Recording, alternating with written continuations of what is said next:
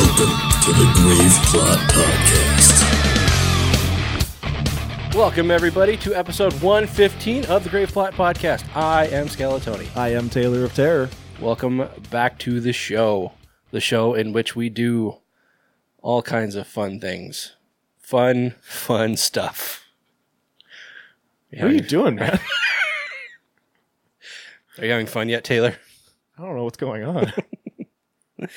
Um, yeah, so like I said, it's 115. Uh, well, you said that on the live broadcast. You haven't said that in the episode yet. I didn't. I don't think so. I, I said, welcome to episode 115 of the Grave Plot Podcast. Did you? I'm Skeletoni. Oh, That's how it went. okay. Oh, I need to silence this. Yeah, thing. turn that off. Okay, there we go.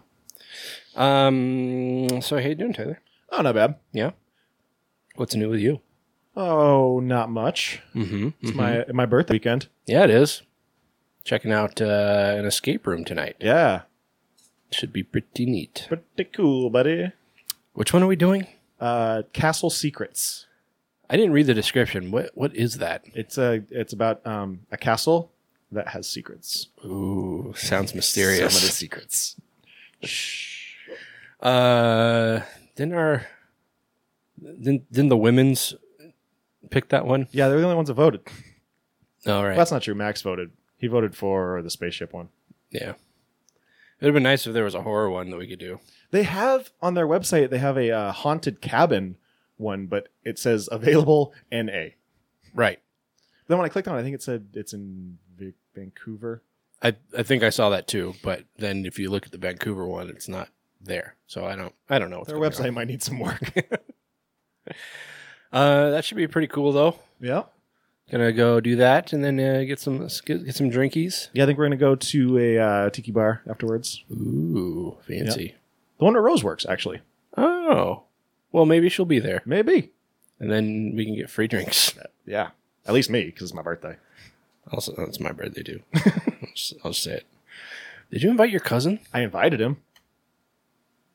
He never responded. He never responds. I know he's coming to my house for our barbecue. Well, yell at him then. Okay. Um. Hey, Kyle. Yeah. What's up, dude? Uh, wave, wave, damn it. um, cool. Nothing else new? Mm, nope. Neat. Well, I mean, other than our big announcement, but I don't know if we're ready for that yet. big, huge, sweaty announcement. Yep. Big, throbbing announcement. um, well, before we get too much further into this, into this crazy, crazy show that we're having such a blast with so far. Uh, why don't we th- so well? why don't we thank our Patreon patrons? Why don't we? Uh, those wonderful people are Kevin Nesgoda, Jordan Morrison, Kevin Trent, Joshua Hodges, Carlos Rodella, The Horror Addicts, Max Zaleski, and Aaron Meyer. So thank you so much, guys. We love you. Wherever you might be watching, if you're watching at all. Probably not. Um, yeah. So, Taylor, if anybody else wants to become a patron and give us the, all their hard earned money, uh, where can they go? I mean, we need bear money. So send your money over to patreon.com slash graveplot podcast. Uh, for as little as $1, you can get exclusive perks, including monthly video reviews, discounts at the Grave Plot Podcast merch store, and other things that we decide are cool and want to give you. Mm-hmm. Uh, and uh, for hundred dollars, Taylor will get up to four letters of your name tattooed on the shaft of his dick. Whoa. that's, that's a long way from the unicorn on my ass. I mean, it's not that far, it's just around the corner, but. But it's only four letters. Yeah, So, but like, still, if you- If your name is like Dan, Think with your dick. Think them with your dick. if your name is like Dan, you can get like Dan and then a star or something. but if your name is like George, you're gonna get Jor. If your name is like Agatha, it's just gonna say Agat. Cat. It's like, oh, does that mean something? No. It's a hundred dollars. Uh, Yeah, it means hundred dollars. Don't uh, thumbs up that Kyle. Kyle's like, oh, my name's only four letters. hey, Ty Kyle, if you have hundred dollars to spare, Anyway, um, cool. So yeah, I don't think anything much has been going on with me either. Just right before we turned the mics on, we were talking about how neither one of us has gotten a chance to watch Castle Rock yet. I know I'm real excited about watching that. I know I was excited for it to come out, and actually, you know, I didn't even realize that it had premiered already. I, I mean, I do now, obviously, but um, it was probably almost a week before I even realized it had happened, or it had, it had come out, and I still haven't watched it. So I don't know what I'm doing with my life. Fucking up. I'm just fucking up all the time. People tell me Taylor or Tony, not Taylor. Well, maybe Taylor too. They call, they call you Taylor? That's weird. No, they probably tell you this too. They're just like Tony. What are you doing with your life? You were just fucking You're up. just fucking up. Did you not turn that down again? I did. Kyle says that the pretty the first episode is, is confusing but good. Interesting. So Now, Kyle, does it have anything to do with Stephen King, like actual Stephen King stories, or is it all uh, new content that just happens to take place in Castle Rock? this is probably so exciting for our listeners. You know, fuck them. they could be enjoying this too if they were watching us on Instagram or Facebook. It's true. Characters and settings. Okay. Yeah, I'll catch it. yeah, soon. I'm, I'm, I'm definitely gonna check it out. Yeah, I mean, like I've been just busy with work and uh, trying to uh, keep my house in order. It's just a lot of stuff, Literally, not, literally. not metaphorically. right. Uh, yeah, we're having the you know we're having a barbecue next weekend, and uh, we're having a bunch of people over, and our backyard looks like shit. So it's like I'm trying to. Did the they reach guys ever get the shit out of your barn? Yeah, finally. All right. couple weeks ago. Um, and uh, but you know, my my grass is all dead, which is you know, in the middle of summer, there's not really a lot you can do about that. yeah. Um, but uh, you know, the big thing is we have no shade. Like we have nothing over our deck. It's Hmm. just open. So I don't really know what to do about that. We got a table out there with an umbrella, so you know, about six people can sit underneath that. dibs. Um, but I mean, aside from that, there's not a lot we can do. Sol. Yeah. I bought some stuff to uh, rig up some string lights, though. So it's, I mean, you've seen how dark my backyard is at Yeah. night. So uh, we bought some string lights uh, to go over the deck um, and bought some tiki torches to go around the, the uh, fire pit so we don't get all ate up by mosquitoes. Sweet. Then we can go have a white supremacist march afterwards. Yeah, totally. Using torches that were made in China, inspired by a foreign uh, culture. Oh, sweet irony. All right. Just for um, the record, we are not white supremacists, in case that wasn't clear. So, I mean, hopefully it's clear. I feel like we've been vocal enough. Yeah.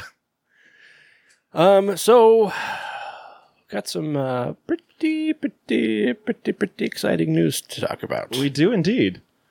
Taylor, Yes, sir. you want to uh, let the cat out of the bag? Hit it, hit it with a hammer. Uh, so we've been working behind the scenes on a little project. Uh, we are officially going to announce that sometime early next year, probably late January, we will be holding the first ever Grave Plot Film Fest. Yeah.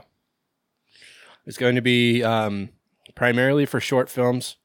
Um, I mean, we don't have all the details banged out right now, but ri- I mean, as far as what we know now, we're working with short films between 10, 15 minutes long um, and uh, uh, horror, horror Obviously, yeah. related. Um, so, yeah, and I mean, that's that's anything. That's you know, horror comedy is still good, and then you know, zombies, monsters, serial killers, whatever. yeah. Anything that falls within the horror genre. Yeah. I mean, you know, we have other horror short film festivals in the area. Sure. And we're still trying to set ourselves apart from that, I guess. Mhm. Um, you know, trying to find our own little niche Right. but you know we're like i said we're still working on the details um, but you know we've been talking to uh, uh, a venue um, and you know we're working on like the details we're planning on launching a kickstarter campaign to help finance it um, so it's uh, pretty exciting um, yeah, we have. I mean, we have a skeleton of a plan in place right now, and we're we're working hard to get it all cleared up. So hopefully we get it off the ground. Yeah, and we we're accepting um, accepting films as of as soon as I push this button. Hang on, I'm gonna push the button. Hang on, I gotta I gotta push it. I gotta, hang on. gotta push it in. Ah, pss, push it. Bum, bum, bum, bum, bum, bum, bum, ba-da-da-da, bum, ba-da-ba-ba. Did you ever see that FedEx Ah, commercial? damn it! What'd you do? It looks like your listing is missing some required information. Shit. Okay, this oh. Later today, later today. It's gonna happen. By the time this podcast airs, uh, we will be accepting films over at filmfreeway.com slash graveplotfilmfest. Uh, we've also launched a website at graveplotfilmfest.com. So, um, and, you know, tickets will be available once we actually hammer out the venue and the time and the date and all that. Yeah. And you know, so like a lot of film or unlike a lot of film festivals, I don't think we're planning on charging an entry fee. Right? Right. Yeah, Um, no no entry fee. Uh, um, unless you turn in late. I think if you turn in late, they're gonna, they got to pay something. Yeah, but we are because of that, we are limiting ourselves to how many entries we're going to be accepting. And we haven't nailed down that number yet. Um, but we're going to be working with us on the selection committee, um, along with some other people. Um, and then we're also going to have a panel of judges, which I don't think we're going to be on. I don't think so. Okay. We can figure that out later, though. Yeah. We'll have time Um, on that. anyway, but uh, yeah, so as far as the details and you know what venue and where it's going to show and for how long and all that, that all those details are going to come in time. But right now, just know that we are starting up our own film festival. We're really excited about it. We want you to be excited about it too. If you have any questions about it, go ahead and drop us an email at contact at graveplotpodcast.com. Or And- there's a contact form on the website. or that. Um, and uh, we will be happy to give you the details that we have now. Yeah, and if if you're a filmmaker, then you know, please let us let us see what you got. Yeah, if you're a filmmaker or a friend of a filmmaker or whatever, um, yeah, I mean it. It doesn't cost nothing, Right. so why not? If you've got a short film made and you want to do something with it, send it to us. Cool. Very, very exciting. Okay, it's it's officially pending review. Awesome. I plan, or I, I promise this is not uh, indicative of, of our planning skills. It's I mean, it's our first time. I didn't know any of this was going to happen. Anyway, so um, so check it out at greatplatformfest.com. yeah. Uh, anything else that you want to talk about? I don't think so. Okay. Well, why don't we just start out with some uh, horror business, huh? Let, us do that.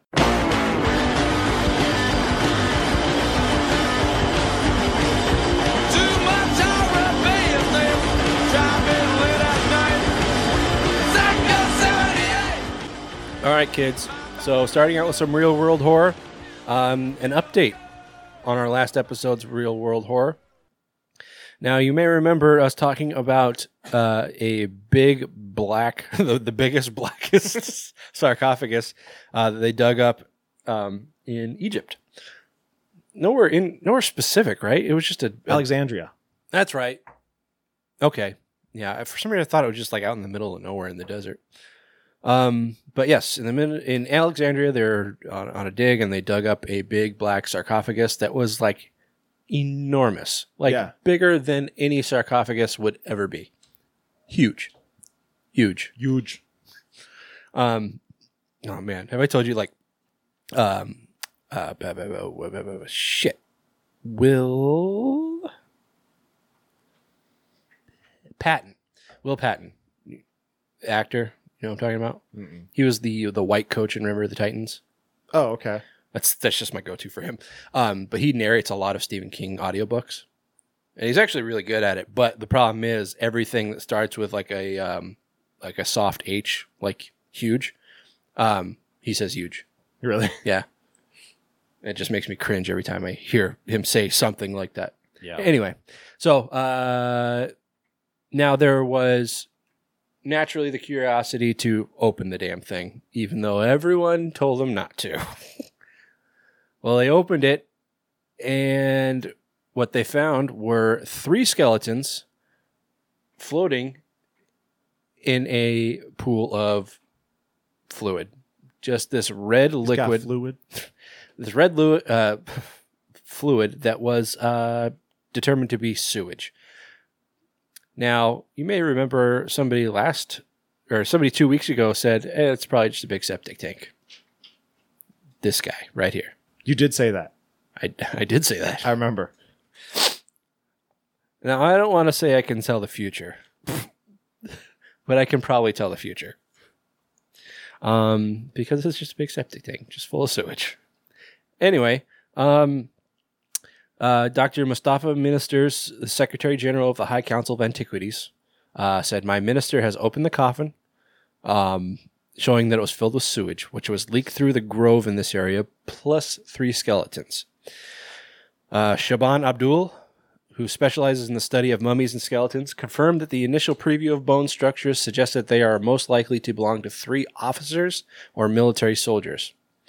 Now, there was obviously a big military presence in Alexandria, what with the, uh, you know, the town being run by the, the Romans for so long, and the I thought you were going to say by the governor. the governor? Oh, I see what you did. I see what you did there. Ah, reference. Um, yeah, uh, Alexandria, through its you know history, was a, a military town. Um, so it's not too surprising.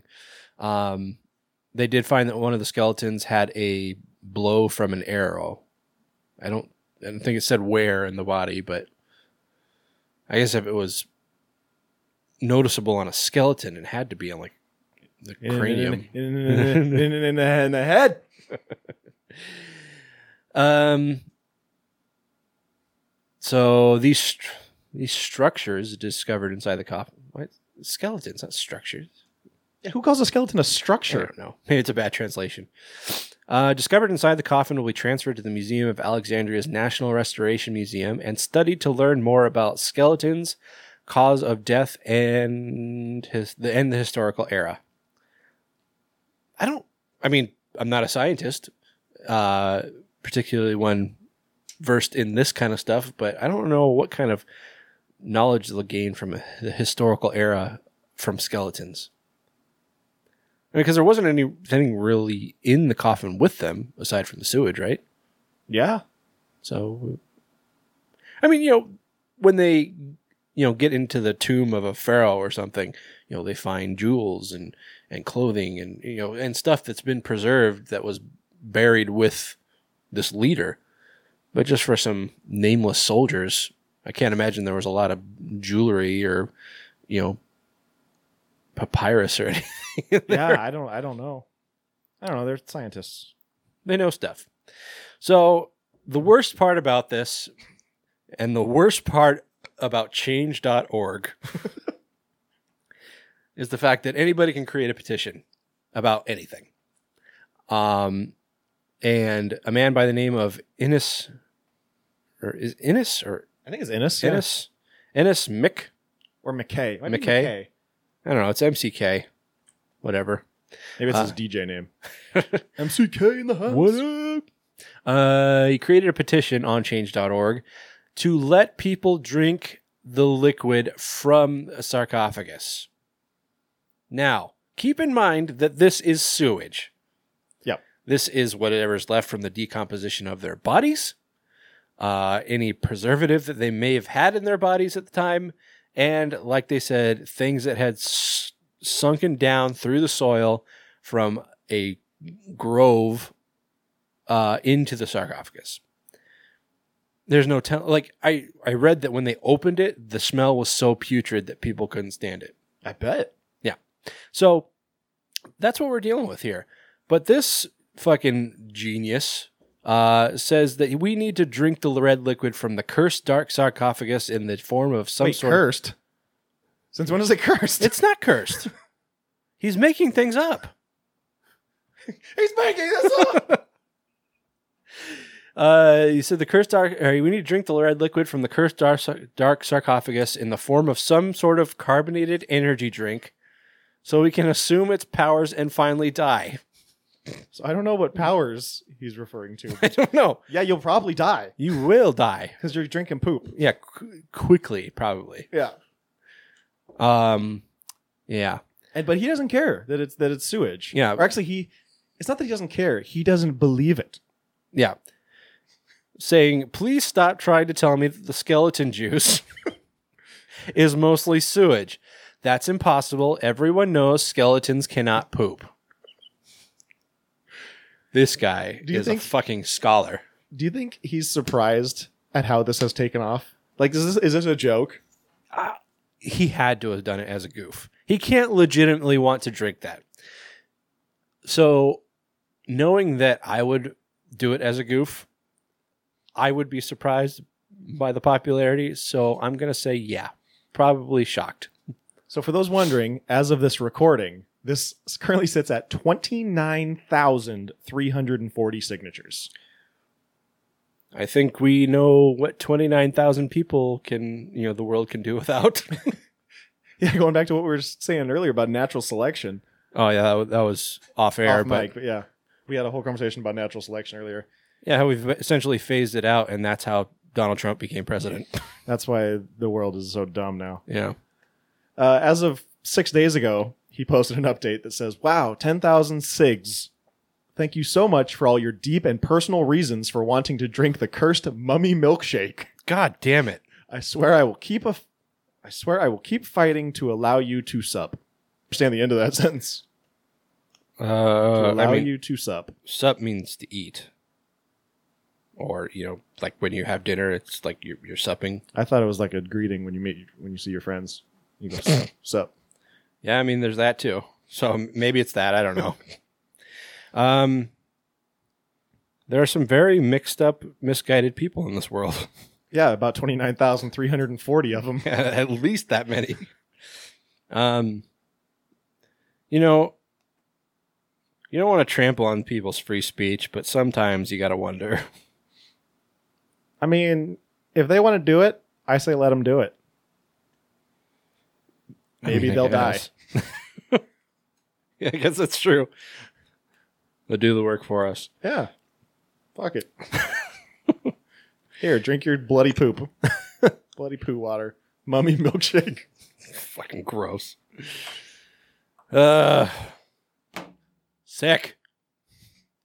I think he's trying to make a an energy drink. I think is what he's doing. He's, he's pitching. He's trying to like make his own energy drink called Mummy Juice. Well, first it was skeleton juice. He's like, nobody likes that. What about mummy milkshake? You think that's is that better? I'm just spitballing here. All right, let's talk about something else.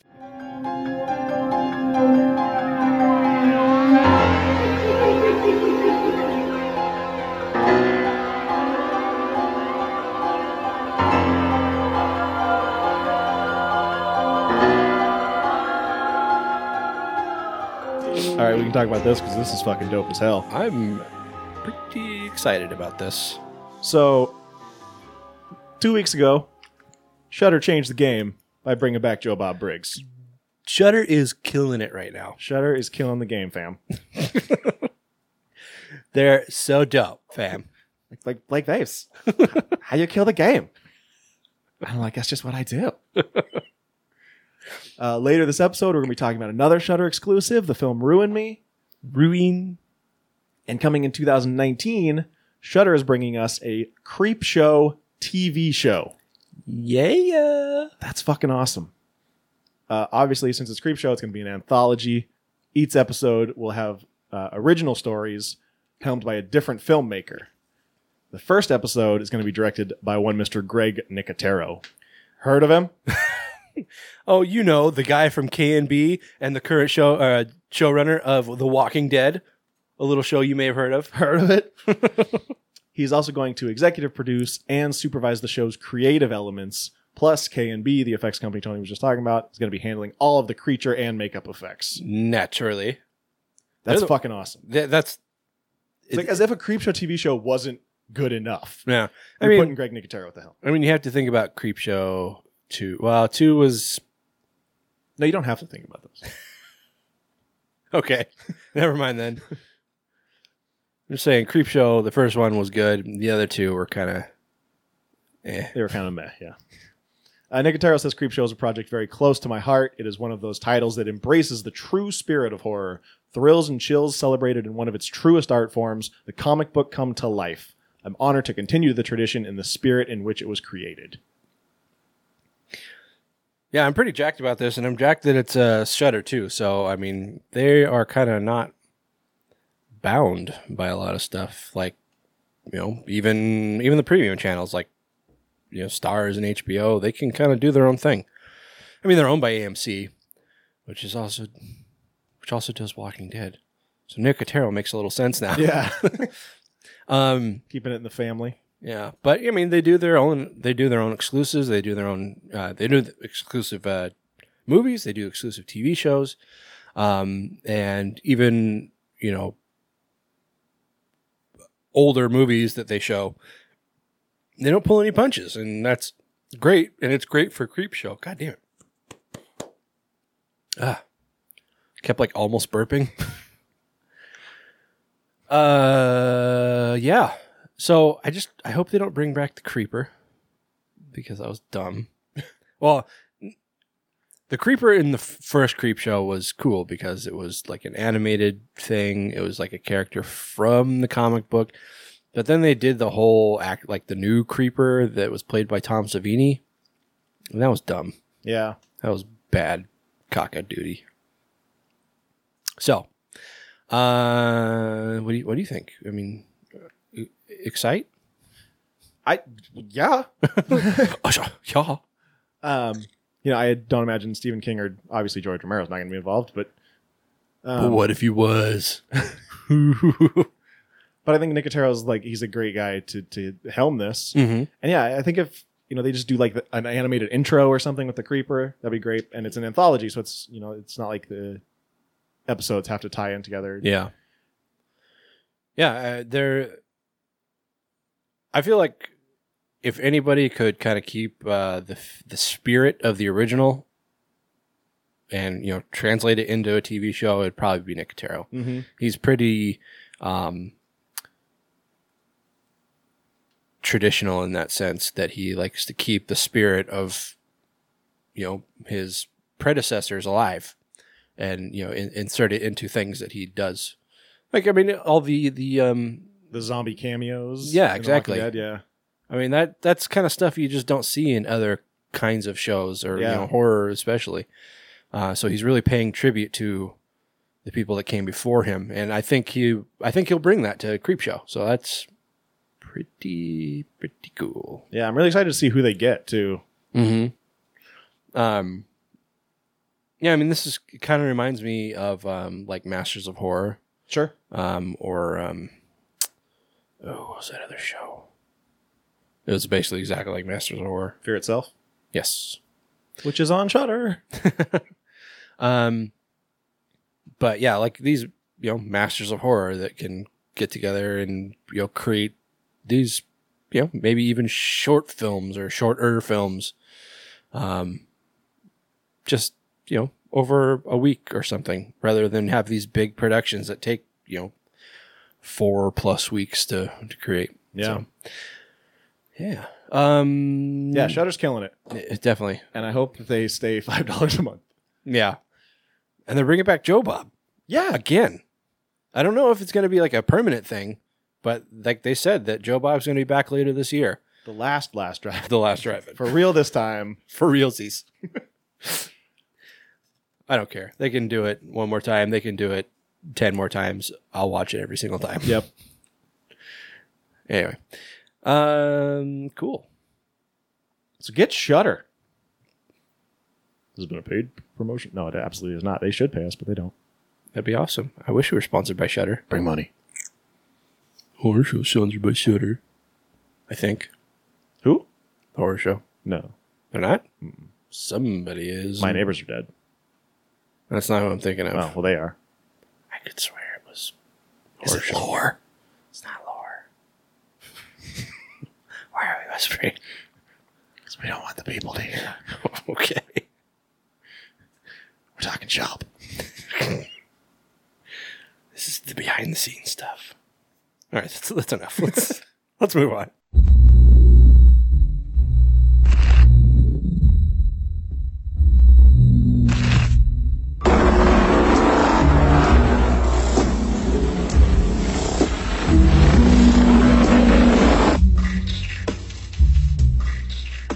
So, you know, eight years later, and Ryan Murphy's still trying to keep people excited about American Horror Story. I feel like it gets harder every year. It does for me. It, it does for me too. I mean, like so many seasons of American Horror Story, I start out excited, and then by like the middle of the season, I just lose interest and I Yep. stop watching it. Yep. I've had to catch up on almost every sing- single season. I, think- don't know how many I've actually finished. Really? Yeah. Wow. Yeah, I mean, the, the only one like the only one I haven't finished is uh the second season. Um See, I finished that one, but I hated the way it ended, which is probably a big reason why I haven't finished any of the Yeah, other it's- ones. garbage. I mean, like I, I know how it ends, and that's why I didn't watch it. Um, Is four Freak Show? four is one's Murder House, two is Asylum. Asylum, three's Coven, I four think four is Freak Show. must be Freak Show, Yeah, I didn't finish that. Is five Hotel? five's Hotel. What's six? Oh, uh, Roanoke. Oh yeah, I didn't finish that one either. I liked Roanoke. I liked I, you know, I hate found footage, obviously. But the way that they were doing it as like a reality show for half the season, and then Yeah, that one it wasn't where like I stopped watching because I didn't care anymore. I just kind of like other things got in the way and it just never went back to it. Yeah, and see, that's kind of how it is for me too. I'll start watching it, and I'll be interested for, like I said, about half the episodes, and then my interest just starts to kind of wane, and like other things become more important. Mm-hmm. Um, and like usually, I'll go back and I'll get caught up. You know, sometimes before the end of the season, so I can watch like the season finale, or you know, uh, eventually I'll go back and watch the whole thing, except for season two. But um, yeah, it seems like every season it's get, it gets harder and harder for me to come back to it, just because it's like, eh, did I really like that last season all that much? Yeah.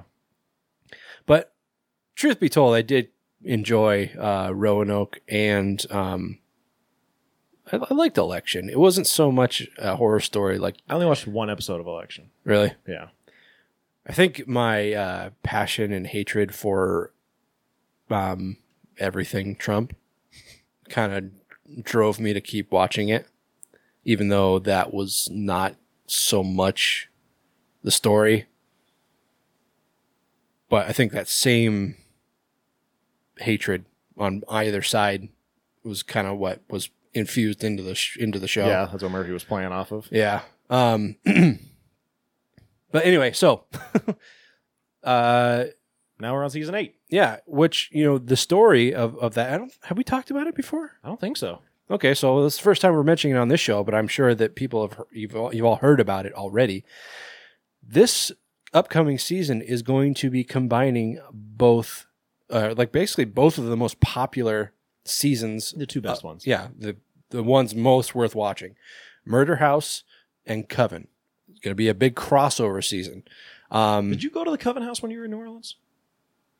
Uh, yes, I did. Yeah. yeah, and I went to the and I went to the Murder House when I was in LA. It Oh, cool. was cool. All right. It's cool. Keep going. Cool. Um. Anyway, so yeah, um, I don't know exactly how they plan to do that because they're all the same actors. I don't know how they're going to cross over. I don't know. Is Jessica Lang going to be back? 'Cause she's a pretty major part of both of those in both seasons. seasons. So yeah, I don't know how they're going to do that. They can't just replace her. No. I mean, they can use Sarah Paulson, who became just as important in Coven as Jessica Lang was, but not so much in Murder House. Mm-mm. Um, so yeah, I don't know. I don't know what their plan is. But what I'm probably most excited about is that I'm pretty sure that uh, Dylan McDermott's coming back. I mean, he's got to, right? You would think. Um, yeah, so the title of this, the season is going to be American Horror Story Apocalypse. So something pretty big's going to happen. Quite. Maybe even apocalyptic. I One- don't know. One might think. Um, it's set to star uh, Sarah Paulson, Evan Peters, Kathy Bates, Adina Porter. Is she the one that? Oh, you said you only watched one episode of last season. Whatever. Cheyenne Jackson. She's uh from I think she's from oh she's from True Blood. I didn't watch True Blood. I had better things to do in my life, like take a shit. Yeah, that's who I'm thinking of. Um, Cheyenne Jackson, Billy Eichner, Leslie Grossman. Was she in either season of that? I mean, I guess it doesn't only have to be people in the previous seasons, but No, it doesn't look like it. uh, Emma Roberts, Billy Lord, who also wasn't in either season, so I guess yeah, or not Lords, Lord, and Joan Collins. Um, yeah. So no mention of uh, um, what's her face or his face, Dylan McDermott. Yeah. I mean, I hope he's coming back. Also Cody Fern just joined uh, in the past couple of days. He's going to be playing uh, the baby from season one, but all grown up. Oh, okay. Um, yeah. There's no there's no Dylan McDermott, and there's no um Jessica Lang, no well no Jessica Lang, but uh Con- Connie Britain. Britton. The only one on there is uh actually no Taser Farmiga is oh, not on there either. So how exactly is this a crossover? I don't know. I mean, the only people that were even in that first season were Sarah Paulson and Evan Peters. I don't understand what's happening. Unless they're keeping that secret. they must be. yeah, I mean, the baby from season one, he was like the Antichrist, right? I want to say yes, but I'm not positive. So that's got to be what brings about the apocalypse, one would think.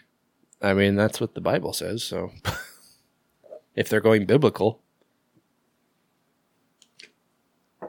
But honestly, I haven't, I don't think I watched that season since it was new. Or maybe I rewatched it again like a couple years later, but it's been a long time. So Yeah, I'm not sure how these two are going to cross over. I don't know. I, They I don't seem relevant to each other at all. They really don't. Um, unless maybe like a new witch coven op- like takes up shop in the murder house. I guess I, th- I think that's probably how I would do it. I have no idea. Yeah, that, I mean, that's an idea. Yeah, that is an idea. Could be cool. Hey Ryan Murphy, send me a check. um, but this is going to premiere on FX on Wednesday, September twelfth, um, which is around the time when uh, they usually premiere, right? I think so. Yeah, early fall. For some reason, I always have it in my head that it premieres like early October, but maybe I'm wrong. I don't know. So it always seems like the the, uh, the Halloween episode is fairly early in the season. That's true. But I don't know. I'm might be remembering that wrong. Anyway, so uh, I mean, either way, I'm pretty pumped about this because both of those seasons are my favorite seasons. Yeah, same. Um, and uh, I'm I'm I think this is the first time I'm excited for an American Horror Story season since before I actually watched Freak Show. Yeah, I thought Freak Show was going to be good. Yeah, and it it wasn't bad for the first few episodes, but then it just went downhill. Yeah. I didn't like uh, Jessica Lang's character. And I didn't like that she sang all the time because she wasn't a good singer. Yeah. And it was always Bowie. Was it always Bowie? I think so. It was with Bowie at least once. Yeah. I- Uh, I f- I have a, s- a song in my head, but I can't remember the title of it. It was Life on Mars, was what she said. That's what it was.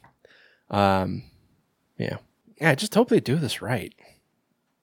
I mean, you know, I guess right is, sub- is a subjective thing, but I really want to enjoy it because I don't want the, the kind of the legacy of my two favorite American Horror Story seasons to be tarnished. true. So, Ryan Murphy, just don't fuck up. Get it together, man. No holding back a summer night. I got a feeling it's just a dirty black summer. All over the world, a black summertime. All right, so staying in the world of television shows, but moving over into streaming. Uh, Streaming the wave of the future. Stream starter. Future. Nobody can see what I'm doing. No, you're Just, Doing- just you. kind of looks like a Nazi salute. No, it's not a Nazi salute. It's gesturing into the future. Uh, the, the streaming service Netflix. Heard of it? they have more money than God, apparently. It But just never ends.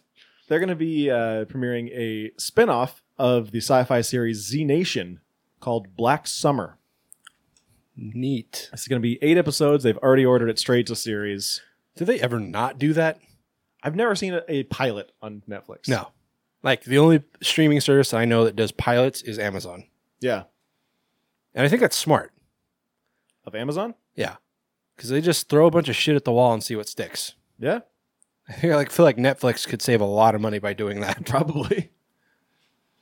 But I mean, Netflix is all about binging. It's true, but don't don't you want to put out something people that are, something that people actually binge? But the thing is, if you only put out one, how many people are going to watch it and then just kind of forget or to not notice it? Like, how many times have you just watched one episode of something on Netflix? Uh, it's. I mean, I, I can't think of an instance, but I- Exactly. okay, smartass. Uh, Black Summer is about a mother torn from her daughter who embarks upon a harrowing journey, stopping at nothing to find her. Thrust alongside a small group of American refugees, she must have a hostile, must brave a hostile new world and make brutal decisions decisions du- during the most deadly summer of a zombie apocalypse. Um. Wait, so she it says American refugees. Is that implying that she's not American? Or not in America. I mean, I guess. I know Z Nation is filmed in Canada, but I don't know if it actually takes place there. I've never watched. It is? Huh? I thought it was filmed in Spokane. I'm pretty sure it's filmed in Vancouver somewhere. Uh, at least part of it is filmed in Spokane. Because I remember seeing ads on different websites that were like, looking for extras in Spokane. Maybe they needed an active t- uh, active city that actually looked like a They look like Fucking- a barren wasteland. Yeah. I mean, if you film at night, you could just film downtown and make it look deserted right. at like nine o'clock. I mean, I, that that's the only reason I can f- think to film there. Yeah. No, it's a, it's a great place to film a zombie movie Sure. or TV show. Um, I mean, yeah, I don't know. Whatever. Uh, so this mother, this uh, she's going to be played by Jamie King, uh, best known for the remake of My Bloody Valentine, or Sin City, post boob job, or of course Slackers, her best role. that is the best role. Oh, and July. na, na, na.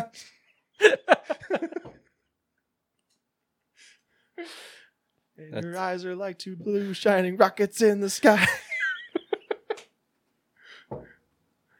if you guys haven't, shut up! if you guys haven't, Hey, what a great fucking cast. it's so good. It's like they're like everyone in that movie. It's their best movie, Yeah. like by far. Um, yeah, Including Jamie King, back when she was known as James King. right. I don't know why she did that. Yeah, I was like, wait, that's a woman? Uh, but this character has never appeared on Z Nation. So this is apparently a exists in the same universe kind of spin-off. Kind of like Fear the Walking Dead before they crossed over. It's just a, it's poop. It's just poop. it's a poopy show. I still haven't gotten through season one. Me neither. I've had so many people be like, just skip season one. but then it won't make any sense. exactly. And be like, then I'm gonna be I won't know what's going on. I don't and they're know. like, no, you'll be fine. uh, so while Z Nation has Appa- a- uh, Apparently, the entire original cast is dead now. Well, no, sorry, one person left. So from maybe, season one, yeah. Really? Yeah, all of them except for uh, was it Alicia Debnam Carey? She's the only character that's still left alive. Oh, Everyone else is dead. So maybe it is worth watching now. Because that was the big part about Fear the Walking Dead was that the cast was garbage. none of the characters were likable. Yeah. So, so okay, yeah, Not I guess the cast so much. yeah, the it's cast, the not characters. that's not fair, but the characters themselves. It's like I don't give a shit about any of these people. Yeah. Uh, so maybe it is and it worth was watching like now. the beginning of the, the the outbreak, so it was like I'm gonna have to wait for these people to die. right. I don't want to. I want to Yeah. kick, see them get their guts ripped out right now. Took like five what five seasons are they in now? Are they really? I think so. Wow. Um, so while Z Nation has a comedic tone, Black Summer will be going for scares. Creator Carl Schaefer, who created both Z Nation and this, says Black Summer is before the apocalypse got weird and was just scary. Oh, good. Damn, nature, you scary. At no, oh wait, never mind. I was gonna say at no point does it say anything about a zombie takeover, but I guess it does in that last line. And Um, he says apocalypse. apocalypse. Callback to the last story. Uh, connected. Shared universe. oh god, what if Z Nation and Walking Dead crossed over And American Horror an Story. American Horror Story? Just a big giant heap of shit. Wouldn't make any fucking sense. No. But god damn it, they'd try. and they'd force it too. It's like, no, no, this makes sense. Trust us. Yeah. Trust us. It makes sense. Perfect sense. And you know people would be fucking stoked. Oh yeah. It's like I can't believe they're doing this. This is amazing. Sure. Yeah. Amazing. It's like, all right, sheep. Wake up, sheeple. Anyway. So I have not watched a lot of Z Nation. I watched like a couple se- a couple episodes from the first season. Yeah, same I here. was just like, this is not for me. It's I mean it's on sci-fi. yeah. that that says enough. Yeah. Um, A couple of our They Reach co-stars were were on it though. uh, yeah, they were. Um was it El- Elizabeth? Yeah, both Elizabeth Sotelo, who plays the mother in They Reach, as well as uh, Eden Campbell, who plays one of the main characters. Mm-hmm. She was on an episode as well. She was just a little baby. Yep, I mean, she still is. compared to us. but no, I mean, like I, when I heard that she was in it, I looked up the episode and I saw some pictures of her. She was just a little, just a little baby. yeah, If she heard this, she'd be like, "Come on, guys." anyway, hope her parents don't let her listen to this. I hope not. We I hope, say, we say fuck a lot. yeah, and make really disgusting jokes. Yeah, talk about dicks. I thought it was funny when. Uh, Talk about talk about drinking poop. I remember when I Your was on child should set- hear that. when I was on set one day, uh, Mary's mom uh, said, "Hey, Mary, maybe you should be on their show one day." I'm just like, "It's probably not a good idea." We're not for children. no. I mean, we could do an interview with them and it would be family friendly, but then we would be like, all right, don't listen to this episode. Yeah. Welcome back to the show, fucking cocks. Just gotta get that, that back out of my system. Got to take off this dad sweater. Oh, you can't even say Cosby sweater anymore no, because that means you rape. it means you rape people. If you wear a Cosby sweater, you rape people. You white, you Ben Affleck. uh, so, I mean, I like Jamie King. I mean, I- she's a pretty good actress and she's fun to look at, but I mean, I don't like Z Nation. I, don't, I mean, the fact that he says that it's not going for comedy and is actually going to be scary gives me a, a little hope. sure. And I mean, it's on Netflix, so I'm not going to have to go out of my way to see it. I can That- watch it on my time. That's that strikes me as weird is that it's on Netflix and not sci-fi. Yeah. It's weird that Netflix is picking up other stations' property now. Mm-hmm. But it's like, uh, I mean, when Supergirl started on CBS, they did a crossover with The Flash. So it was CBS and CW doing crossovers with each other. So Are they owned by the same company, though? I don't think so. Oh, okay. Figured they were probably both Viacom or something. Maybe I, I don't. I don't. I don't think so. Probably Um, both are owned by Shine Hardwick Company. Cable Town with a K. Anyway, I always love that the Cable Town logo is just the, Co- the Comcast logo with a K instead of a C. I know. It's super blatant. So yeah, I don't know. I'm, I might give this a go. We'll see. There's only one thing left to do. See. See the fire in the sky. See the devastating land. Mars attacks. World war man. See the human planet die. See the planet fade to waste. Mars attacks. So you guys remember Mars Attacks? Love it. So good. Fucking love Mars Attacks. Like not only not only is it a great movie, but it's got an amazing cast. And it's fucking Tim Burton, man. Yeah. That was that was definitely like the key to the tone of the movie was having that Tim Burton flavor. Back when he was still Tim Burton. Before he started making Alice in Wonderland and Dumbo. Right. Have you seen the trailer for that? Dumbo? Yeah. No. It doesn't really look a lot like Tim Burton. Maybe that's just because of the th- of the theme and like how it doesn't really lend itself to his style, but it didn't look like what you typically expect from a Tim Burton film. Most of my favorite Tim Burton movies, Nightmare Before Christmas aside, aren't like the Tim Burton movies. Mm-hmm. Like Pee Wee's Big Adventure. Pee Wee and Beetlejuice. I mean, I mean, Beetlejuice is a very Tim Burton looking movie. but I mean those are But those yeah, are but I like fucking love it still.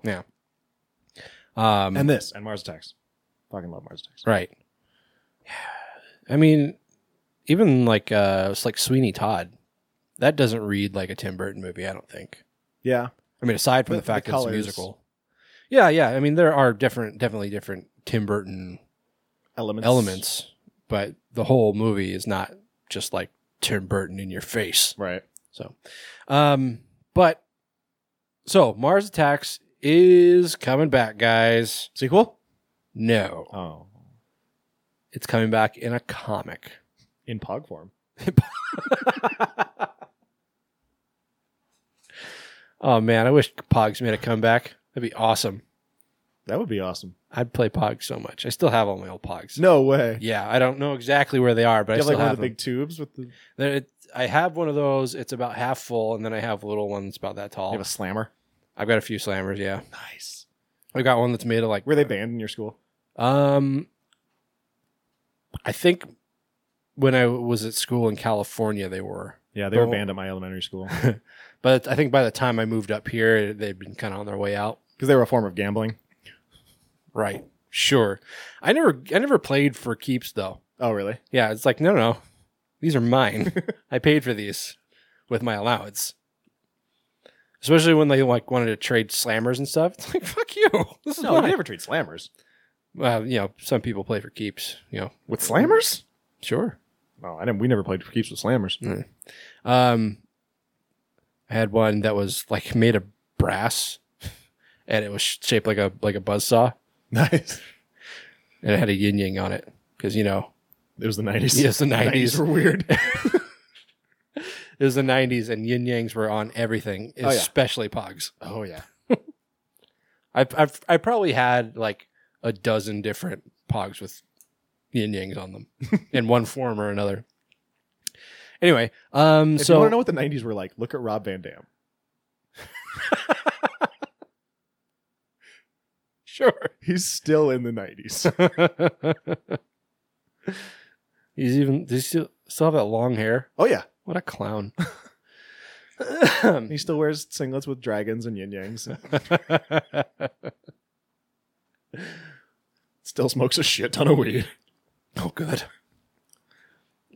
Um, yeah. So, uh, Mars Attacks comics coming out from uh, Dynamite Entertainment and Tops. Um, writer Kyle Starks, who works on Rick and Morty and Rock County Candy Mountain, and artist Chris Schweitzer from The Creeps and Unbeatable Squirrel Girl.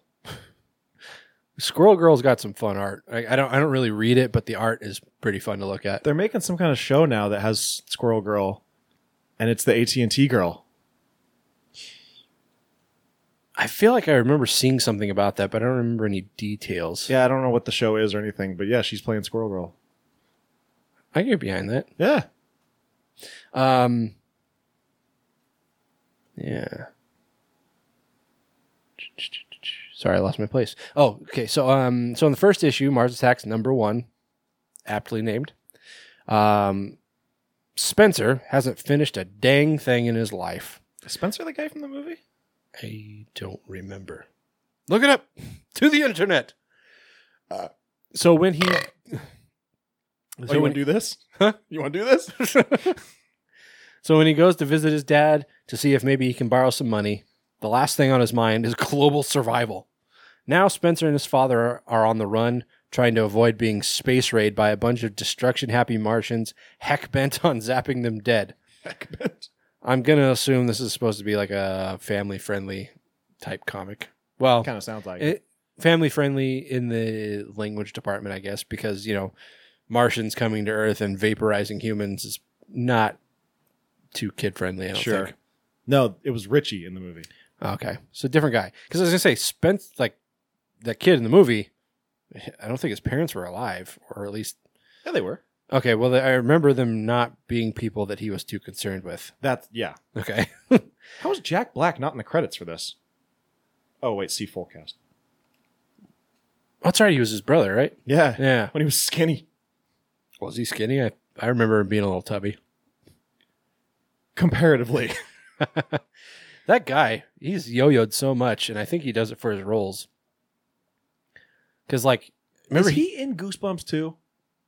I don't think so. Well, what the fuck? I don't know. Um, but I mean, he lost a bunch of weight around that time. But then, did you see Jumanji? The new one? Yeah, No. he got fat again, like big. Yeah, I've seen it in the trailers. So I don't know if he just that just happened, or if he did it on purpose. But it's like that's not healthy, man. Yeah. even even if it is for the art. Like you know, someone like Jonah Hill. Yeah, Or- or he's he- yo-yoed too. Well, he he s- he slimmed down, and like from what I read, he was doing it like all wrong. Like he was just like basically starving himself, Oh jeez. kind of like Chris Pratt. He's doing it all wrong, like basically just losing weight by starving himself, and uh, you know, not necessarily getting a lot of exercise, just basically depriving himself of Nutrients. nutrients and just you know letting his body eat his fat. But then he put it all back on, and he got big, like yeah. like maybe even bigger than he was. But now he's like fucking yoked. Have you seen him lately? Yeah. Dude. Apparently like Channing Tatum's kind of like his uh his guru. You could do worse. yeah. Yeah, I mean he's doing something right. I mean, I don't want him teaching me calculus, but to No.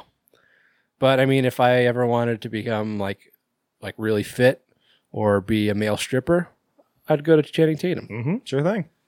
Or how to get a supermodel to divorce me. that was a low blow. I feel I feel bad about that. Sorry, Chan. Yeah. He was one of those guys where it's like when I first saw him I didn't I didn't like him. But the more stuff I saw him in. Well, because when he first came out, it was just like, oh, I think this is eye candy for women. It's just a a hunk. pretty much. And then- then you actually like watch him act, and you're like, oh, he's funny. Yeah, like 21 Jump Street, Yeah, hilarious. yeah, Like he was maybe even funnier than Jonah Hill. yeah. Um and uh God, what else was he in that I really liked him in? Fuck, I can't think of it. We're so far off subject. I mean, he was in the two 21 Jump Street movies, obviously, and Magic Mike. yeah, totally. Wait, he's playing Van Helsing. What? Apparently, he's playing Van Helsing in a new Van Helsing movie, and he's also playing Gambit. He, I knew he was playing Gambit. He's also the voice of Superman in the second Lego movie. He was, yeah, he was in the first one, and he was in Lego Batman too.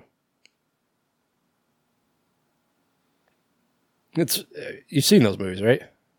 Uh, only the first one. Oh, I, just- I thought it was funny in the first Lego m- movie how uh, Superman he, like, comes flying in and Green Lantern's voiced by Jonah Hill, Oh, nice. and uh, he flies in and. and Green Lantern's like, "Hey, Superman, how's it going?" And he's like, "Oh, hey, man." Or, you know, like, "Hey, you." It's like, "Me, it's me, Green Lantern. You remember from the Justice League?" It's like, "Oh yeah, totally." This is the end. No. Uh, Maybe I'm. GI Joe. Step up to the streets. He was in that? Yep, he was in both of them. Oh, God. I don't know, man. This doesn't matter. This isn't the fucking Channing. It really doesn't matter. It's just going to bug me. All right, well, fucking read the rest of the story. Fuck my life. No, Kingsman. Yes. Thank you. Oh, I feel better now. yeah, he was good in that, even though he was in- only in it for like 10 minutes. All right. Anyway, Enough about your crush on Channing Tatum. okay. So, uh, the day, the debate, you know, the debut issue of Mars Attacks uh, s- is going to deliver a wide selection of cover variants, providing fans and retailers a chance to collect the whole set. I don't, I'm a comic book reader. Mm-hmm. and I do not understand the variant cover stuff. I mean, I appreciate the art, especially cover art, but it's like I'm gonna go and I'm gonna pick the one I like the best, and that's the one I'm gonna buy. See, that's the thing, though. You're a comic book reader. You're not a comic book collector. I guess, yeah.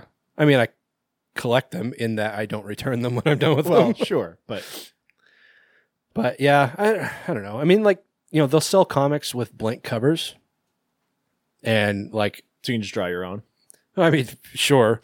Um, but what a lot of people do is they'll go to like conventions where artists will be like doing commissions and they'll just say, Hey, draw me, you know, a cover for this. Mm. And they'll sit there at the table and draw something. That's kind of cool because then you got like custom shit. Yeah. Yeah. Um, I know my, my buddy has one. I, f- I forget who it was or even what comic it was, but I remember thinking it was pretty cool. regardless. Um, cover artwork fissure- features the talents of Tom Mandrake, uh, who works on The Spectre, uh, Ruari Coleman, who does uh, Kiss Army, or Kiss, sorry, Kiss and Army of Darkness, uh, Ian, I think that's Ian Marin, uh, who does James Bond: The Body, uh, Robert Hack, who works on Doctor Who. And a special subscription cover drawn by Chris Schweizer, who works on the creeps and is also the artist uh, for the actual uh, comic book artist, not the cover artist. That's something that I didn't even realize until I was older. That the cover artist is different. Yeah, Yeah, and it always bugged me because it's like I'd see the cover and be like, "Oh, that looks awesome," and then I'd look and the art like, doesn't match. Yeah, I'd start reading. And I'm like, "This isn't what was on the cover," and it's like I didn't realize that if they were to put that much detail into each page of a comic book, you'd get one like once every six months. yeah. But anyway, so this is slated for a release in October. Um, don't know anything more specific than that. But uh, yeah, you Mars Attacks fans are out there. Keep an eye on your comic book shop if you can find one, because there aren't many left, Yeah. which is so sad. That make that bums me out so much. Amazon's killing everybody, man. Yeah, and you know, it's you know, Amazon and people don't want to go buy um, paperbacks anymore. They want they'll they'll wait for the trades, which is like a collection of, you know, half a dozen or so issues. Um, or they'll read digital copies on their tablets. So it's like, yeah, I mean, comic book stores are a struggling industry. Yeah. Support your local comic book store. Absolutely. Buy Mars Attacks.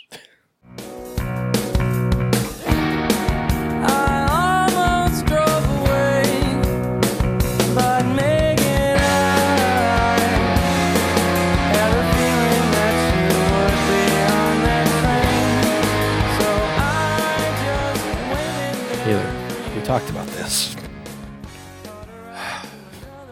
I was really hoping this would never happen again. I for- actually forgot that it happened once already. but in a return to the darkest timeline, James Wan and Tommy Blum are teaming up, Yay. consolidate the hate. That is true. I mean, I I don't have to hate them in separate movies. I can just one movie. Just Yeah. hate both of them at the same It's time. like, oh, here's a movie I definitely don't need to see. yeah. It saved me a lot of time and energy. Uh, here's a shocker. It's about a killer doll,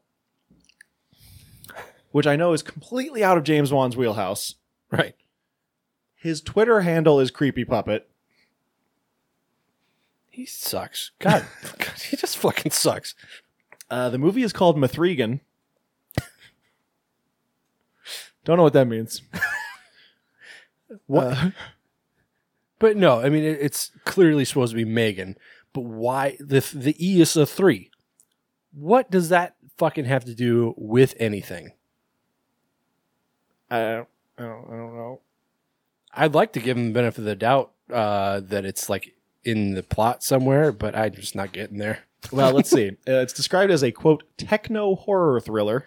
Oh, so it's got science, so that you put a number in it, and then it's it's a science name. Oh, I thought it was just like had like a lot of prodigy in it. Wait, what? I'm the fire starter, twisted fire techno. I guess they're not really techno, are they? I don't know. I don't either. I don't know what techno is. Uh, it's- it tells the story of a quote brilliant toy company ro- roboticist who uses artificial intelligence to develop Mathregan, a lifelike doll programmed to emotionally bond with her newly orphaned niece. But when the doll's programming works too well, she becomes overprotective of her new friend, with terrifying results. dum dum dum. Isn't this basically um, Maybe there was a, a, a Mawo- Mawungan and a Matugan. Mawungan.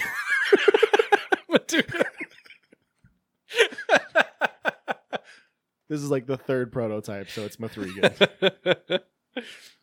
um? Also, isn't this the same plot as the the remake of Child's Play?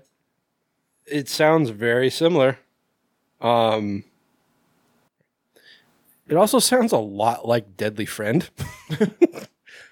Because I mean, isn't that the guy brings his he turns his robot friend into his girlfriend, right?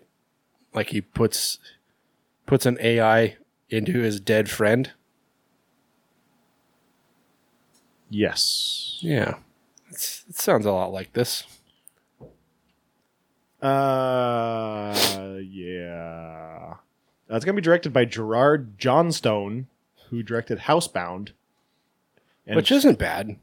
It's that's actually a pretty good movie. that's is like Australian, right, or New Yeah. Zealand? Think it's Australian. I might be wrong though. Uh, did I see that? I don't think I did. Written by Akila Cooper, who wrote for American Horror Story as well as Marvel's Luke Cage. See, you know, when I see a, a director of a movie that's good and a writer on a show that's good, I'm like, eh, maybe it's not so bad. But then I just see those first two names again and, and the plot, which just sounds fucking like recycled garbage. Yeah. Uh, this is going to be produced by Blumhouse Anatomic Monster in a dual shit show. uh, and it's going to start shooting this fall. Can James Wan make a movie without a creepy doll? Um, well, I mean, I haven't seen Aquaman. There's But- probably a creepy It's doll. probably a doll in there somewhere. I mean, Saw, he had he had shoehorned in a creepy doll for no reason. Don't get me wrong, I love Saw.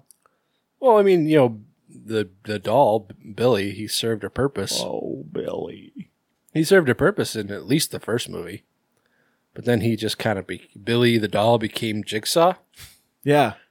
That was just dumb, And then there was uh, Dead Silence. right? Again, creepy doll in that. Mm-hmm. Um, Annabelle. Annabelle, yep. Dude likes his creepy puppets. Creepy dolls. Dude likes to be a fucking tool. I don't have any nice things to say about James Wan or Jason Blum. Yeah. Tommy. Tommy Blue. Tommy Blum. Maybe if Um, his name was actually Tommy, I'd like him more. Who knows? so yeah, this I it's not in the story, but it's going to be rated PG thirteen. Oh yeah. I mean, going yeah, to it's feature- definitely going to be. It's going to feature lots of jump scares Mm-hmm. and things that look creepy but don't actually serve a purpose. Yeah, things that look creepy in the background, but you can't see them because they're out of focus. Yeah. And there will be no story whatsoever. No. I mean, aside like these four or five lines that we're looking at right here, the plot that's going to be like the depth of the story. Yep. You're not gonna you're gonna walk out of that theater not giving a shit about anybody who lived or died. And there will be no blood. And it'll probably be bad. And that's the end of horror business. Yay! Finish on a high note. Up next, we've got some movie reviews to talk about. Yeah, and you know what? This was one of my favorite episodes to do because neither of these movies cost me a cent. Yeah, I always love when that happens. Um, okay, so on Let's to talk- reviews. Let's talk movie reviews.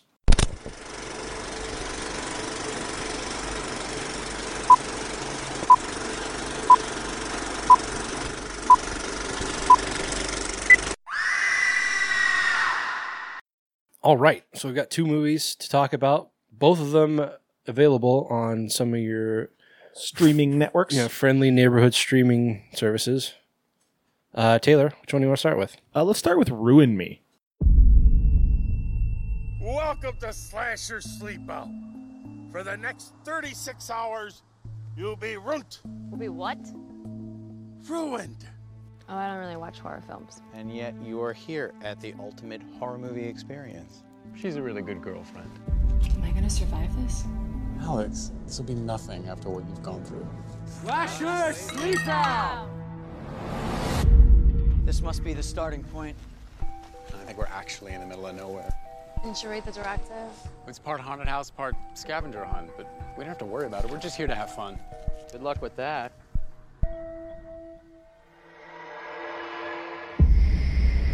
That guy could be a haunted house actor. Is this supposed to be part of it?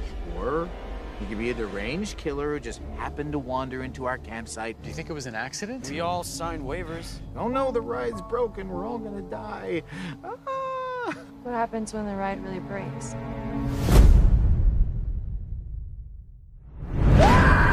Just admit what you did. It's a slasher trope. They're picking us off one by one. This is real blood. Do you want to die now or die later? You think this is really happening, don't you? I don't know anymore.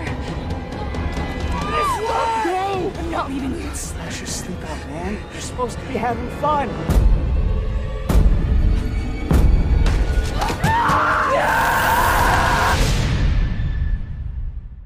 You scared already, Cupcake.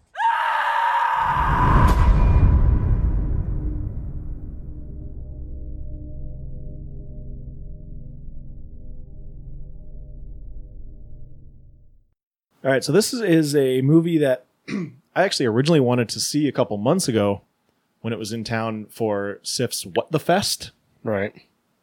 but it was when I was in New Orleans. So I did not get a chance. Well, you done fucked up, sir. Eh, Well, I Fuck me. mean, I was I went to New Orleans, so it wasn't all bad. uh, it has won a shitload of awards. Looks like uh, thirteen different different awards from various festivals. So good for them.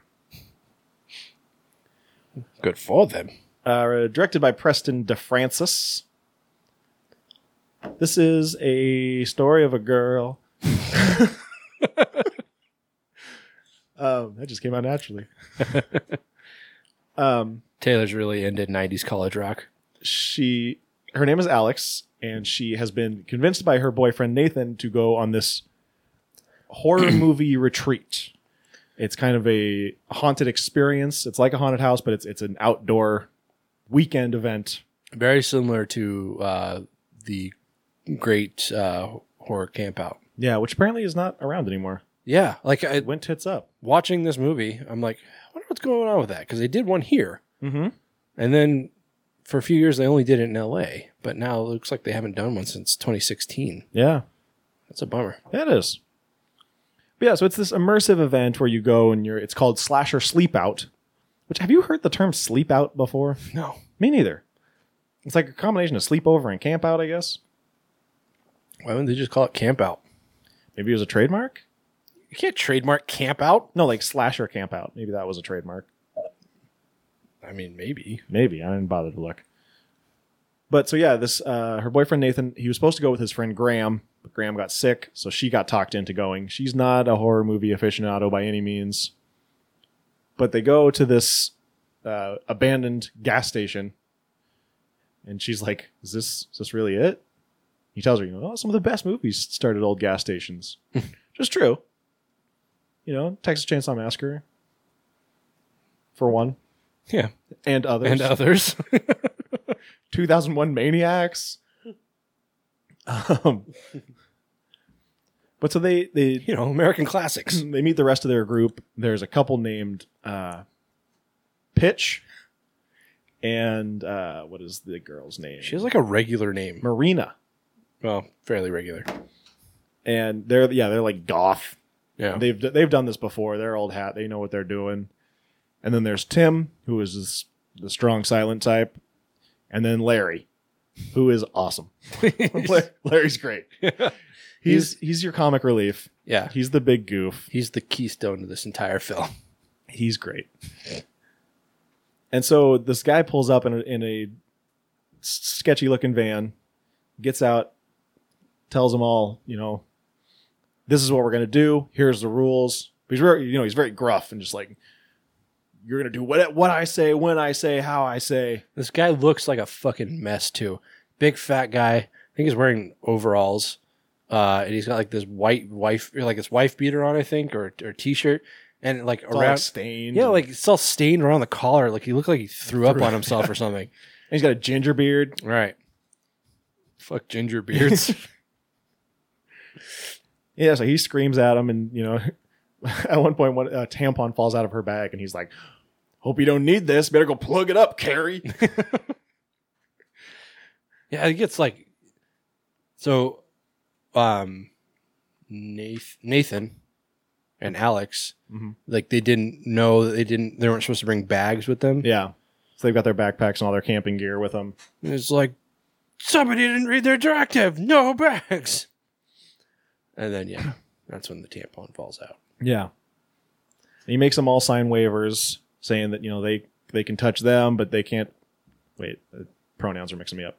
The actors can touch them, but they can't touch the actor's back, Right.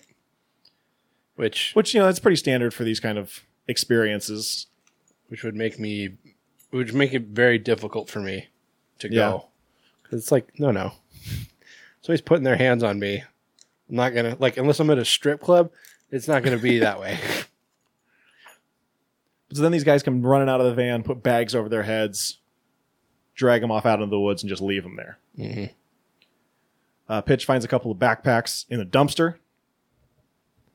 and each one has a number. They all got branded by Mhm. the the ginger beard beforehand, so they each get- get their own backpack, and each one has a, an, ite- an individual item. There's a flashlight, um, handcuffs, an, a hammer, a gun, Yeah. Which And- appears to be real. and a condom. Right. Yeah, and w- the gun has two bullets. Yeah, by all all accounts, seem to be real. So it kind of starts out almost like an escape room, mm-hmm. but it's like an outdoor escape room. There's all these different puzzles they have to solve. which sets kind of sets it apart from what I understand about the Great Horror.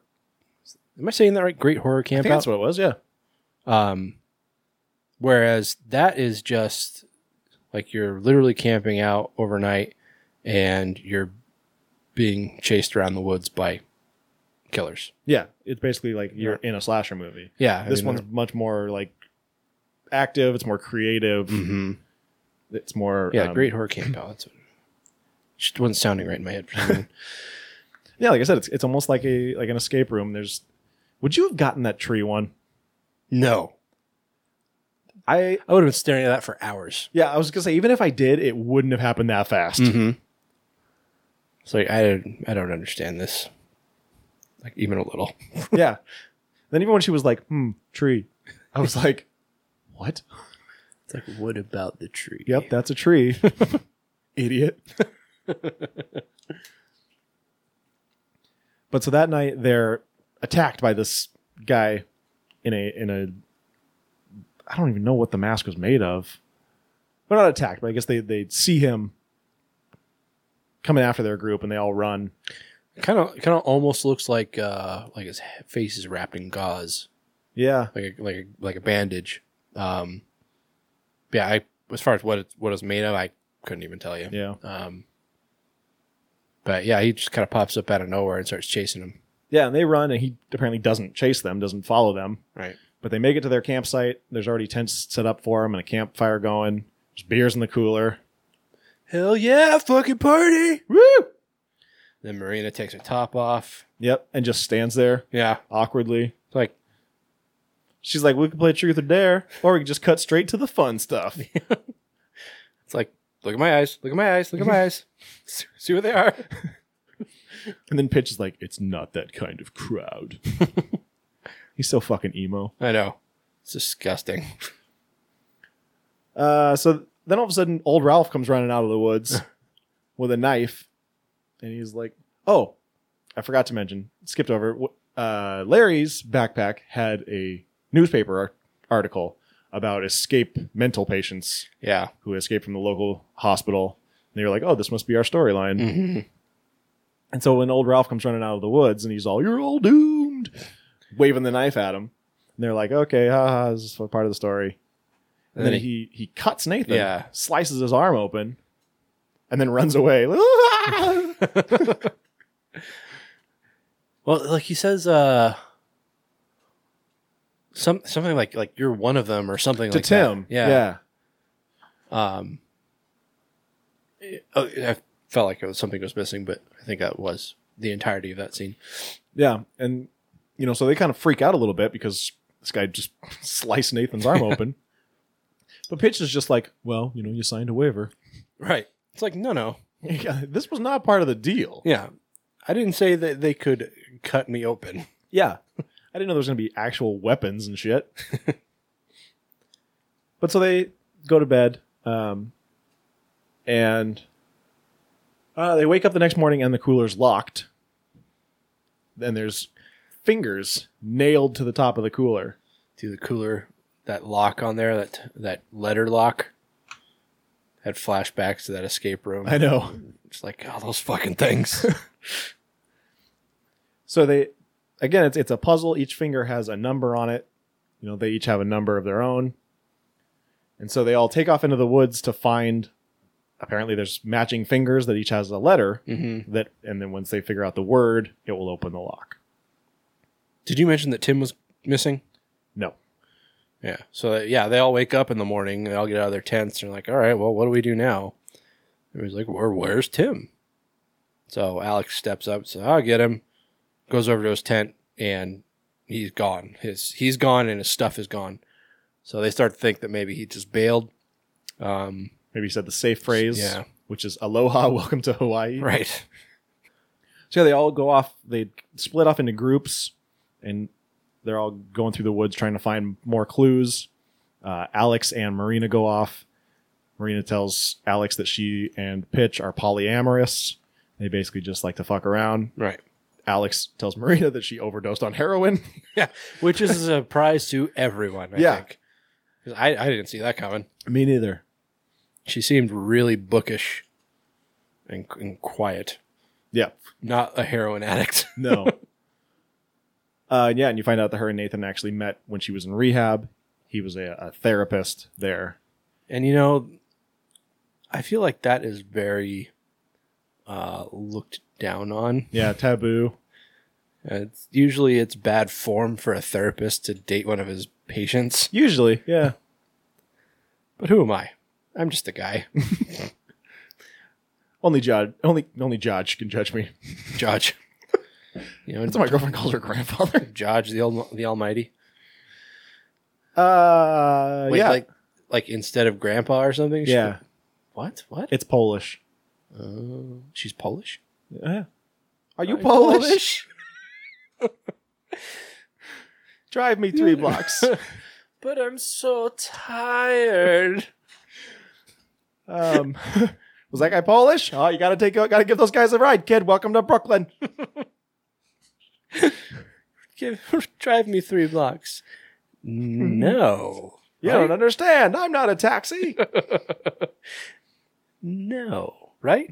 No. No. um, and there's your Mulaney bit for the episode. Oh, it wouldn't be a grave plot episode without it. Oh, where the hell was I? Um, They open the cooler and uh, Something about Judge. I don't know. oh, they find Tim's body up in a tree, No. and then once they get the cooler open, they, they go back and his body's Hold, gone. hold on. That part when they discovered him, or I should say rather, Alex discovers him. She's taking a piss. She's squatting next to a tree. She takes out some toilet paper and goes to wipe herself and pulls it back and it's covered in blood. Now, I think if any female watched that, they would say that's not what period blood looks like, which is just gross. Was it already covered in blood? I thought the blood dripped down while she was holding it. It did, but Okay. she thought she was on a period. Okay. So she's digging around for a tampon, but then she sees more blood drip onto it. Oh, gotcha. And she's like, what? But it's like, uh, I just don't know how she managed to not realize that blood had dripped onto the toilet paper. And that was a lot of blood to just be there suddenly. Yeah. It's like, I think she might actually be on her period. anyway, I just thought that was weird that there was just so much blood, but it was just like a dripping in a split second. Yeah. Anyway, Anyway, so she goes and tells everybody. They go back. His body's gone. So they go back to the campsite. They open the cooler, and uh, there's Tim's compass. yeah. Pitch is also getting really pissed off because Alex has solved two of the puzzles and he feel like, feels like he's the expert. Yeah, he's playing to win. Yeah, he's the one that should be solving all the puzzles because he's done this kind of shit before. And, and Alex is really just kind of getting by on dumb luck. Yeah. So he he freaks out. He pulls the gun on her. Mm-hmm. First, he pulls it on uh, Marina because he thinks she's fucking Larry. Which maybe she is. I don't know. But even if she was, they're polyamorous. I thought it was fine. He was Yeah. fine with her wanting to fuck Tim. That Uh, open relationships don't work. She was riding Tim, and he was fine with that. I, I I lost track of the movie a little bit at that point. Like when they're around the campfire and she keeps sitting on Tim's lap. I'm just like, wait, what? What's going on here? It's like, what happened to that other guy? Yeah. Because she says like, "It's okay, we're allowed to play." and I'm just like, And I think Pitch got pissed off because the only girl there was only other girl there was Alex. Yeah. Who was with her boyfriend. So he was like, "Wh- "What about me?" yeah. She's like, I'm not into dick, so But then they had like crazy makeup sex later. yeah, Hey guys, congratulations! Uh, the Grave Plot Film Fest is now officially live on Film Freeway. yeah. It has been successfully reviewed. Uh, yeah. Oh, and then okay, so we we got to talk about this weird scene. Okay. while Pitch and Marina are having sex very loudly in the next tent, uh, Nathan and Alex. Oh, this, they, yeah. They have a, li- a little argument. About how they never argue. Yeah. That that's never a good start to a conversation. It's like it's amazing how we never argue because then it always leads into an argument. Yep. But then he's like, okay, time for makeup sex. Yeah. And she's like, no. and Right? then she's like, but I could do something for you. And he's like, oh, you want to get it wet? Or you want to wet it? I was like, what? That's not a phrase. What does that mean? um, and then she, she says, what about my sweaty balls policy? Again, that like I lost track of what I was watching. I started fucking around my phone or something, and I heard that, and I'm like, "What? what is this sweaty balls talk?" Yeah, and uh and he's like, I didn't even go to the gym. Five hour car ride and a hike through. Or five hour car ride, two hours in a van, and then hiking through the woods all day. And then she spits in her hand and says, This is the best I can offer. And he's like, "Ah." I'll take it. Sold. So yeah, that's that. That Um So then going back, um where was I before I jumped to that? Uh, Oh, when Pitch pulls the gun, yeah, and then all of a sudden old Ralph jumps out of the woods and slits his throat. yeah. And so this is the point where you're starting to be like, well, something's going on here that's not right. Yeah, it's like, hold on. like maybe that newspaper wasn't part of the story Right. because it was actually stuck to the outside of the backpack with gum. It wasn't in his backpack. Yeah. And so there's a series of events. Things start to go haywire and you're constantly going what's part of the show? What's not? What's coming in from the outside? And this movie was really good at that. Yeah, this it's full of twists and turns. Yeah, but you know, you know, a lot of movies, even when it's designed to kind of keep you guessing, a lot of times you can kind of figure it out. Like you kind of get get wise to a lot of things. Just like, okay, well, I know what's real, what's not, and where this is going. This one, it's like it it leads you almost almost by the hand uh, to certain conclusions, and I don't know if it's just that they, they do it really well, or you you just get distracted by the fact that that you're being led in this direction. But for me, at least, like it got to points where it's just like like these twists and turns would happen. It's just like, whoa, didn't I didn't know that was gonna happen. Yeah, because like one thing will happen, and you'll be like, "Oh, well, that means that it's going to be this," and so then it, you watch, you know, the next ten to fifteen minutes, thinking that's what's going to happen, and then all of a sudden something else happens that puts you in another direction. Yeah. yeah. There's lots of twists and turns, lots of red herrings, Mm-hmm. but but done well. Yeah. And you know, I don't want to get too far into spoiler territory, so we'll kind of hang it up there. But Yeah. I mean, like even like up to the end. Like what so I think there's kinda like two endings, sort of. yeah, Um like the a false ending, and then the Yeah. other thing, yeah, up to the first ending was still guessing. Um, and like, you know, it leads you to this conclusion and it just kind of makes you think, okay, well, that's it. But then it keeps, the movie keeps going. mm-hmm. It's just like, well, where's this going now? yeah, and then yeah i mean like i wouldn't say that the very ending like how how things actually come to pass um and like once the absolute truth is revealed it's not surprising because i think at this point you've probably considered that as a potential I would say it's not surprising what happens, but it's surprising how it happens. sure i mean as far as like what happens and and who was involved i wasn't that shocked but like Right. i wasn't shocked by like who was responsible i was more shocked that it happened at all because i just kind of figured things had been resolved i mean there was one one little thing loose thread hanging out there a little, you know, little thing. thing. Um, there was one little loose thread hanging out there, but uh, I feel like it was kind of try like they were trying to like downplay it, so you weren't thinking about it. Mm-hmm. No, it, like it, it was really effective in that it, it really keeps you guessing up until the very end. Yeah. Um, It's not super gory or scary or anything like that. It's much more of a mystery, yeah, but it's it, yeah, it's well done. yeah. I mean, you know, you know, Alex is you know a lot of this is being essentially told third person from Alex's perspective. Like she's kind of like the main, the, the primary focus of the Uh-huh. movie. S- And you know, once you find out that yeah, she was you know a heroin addict. At one point, she was close to death. She went through rehab, and she might have some you know mental instability. That go like starts to play into the f- the plot pretty heavily, where you start to question what's actually happening. eh, You know, if, if something, if what you're seeing is actually happening, or if it's just in her head, even as it's happening, because it's not like it's not like some movies where it's like, you know, all these things happen, and then you discover the person's crazy and they imagined the whole thing. It's like in this, you discover that she might be crazy. And that uh, these things are currently happening on screen, but it's just like, well, is she imagining this or is this actually happening? Yeah. So, So it's- it's almost like there's three different storylines, and you're not sure because there's like, is this her delusion? Is this part of the haunt, or is this something that's happening outside the haunt, but like within the haunt, but not part of the haunt? Yeah.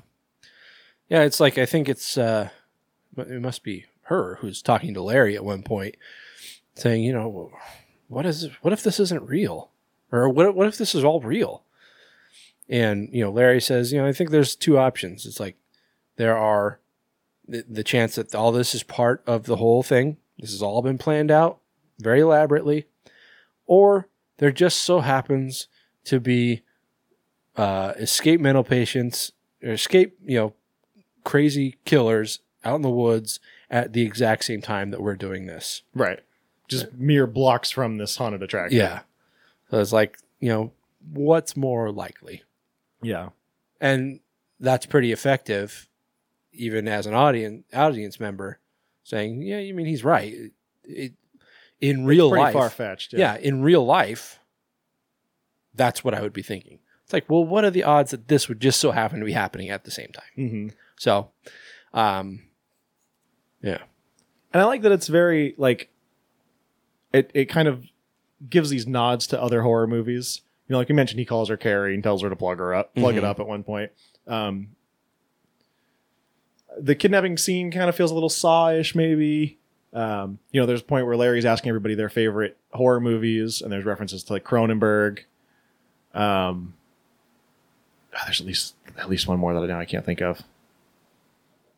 um so they've said dead ringer um somebody mentioned the conjuring i was just like eh. Oh no, it was Insidious. Insidious, that's what it was. Yeah. Yeah. Sorry.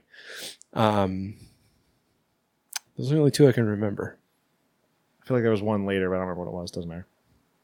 What ifs. also felt a little American Psycho towards the end. With Yeah. the whole like wh- it, what's real, what's, what's Exactly. imaginary. Yeah, I mean like I I don't don't want to reveal the ending, but yeah, it does uh it does play with your head a little bit cuz it's like the whole movie just the, all the cards are being held really close to the vest and you just don't really know if you can believe what's your what you're seeing. Yeah, because it's kind of rides that line of like you know well the events that are happening it rides that line of being far fetched and plausible Mhm. so yeah, I enjoyed it. yeah I, I had fun with it um i don't know i mean I, I don't know if this is like something i like go back to a lot That's the big problem with with movies that are so reliant on mystery. yeah Is that once the mystery's gone, a lot of the of the appeal of a rewatch is gone. the thrill is gone the thrill is gone away Yep, like the song. you know that one song Yep, by- Thriller. Yeah, neat I don't know what else. all right I do wish there had been some more gore. that's that was what was really missing for me. I mean, you know, you had Tim's bloody corpse, you had the fingers, and you But know, the fingers were clearly fake. well, yeah, um, and I don't know if that was intentional. I Like- think it was because it was part of the part of the, the Yeah, event.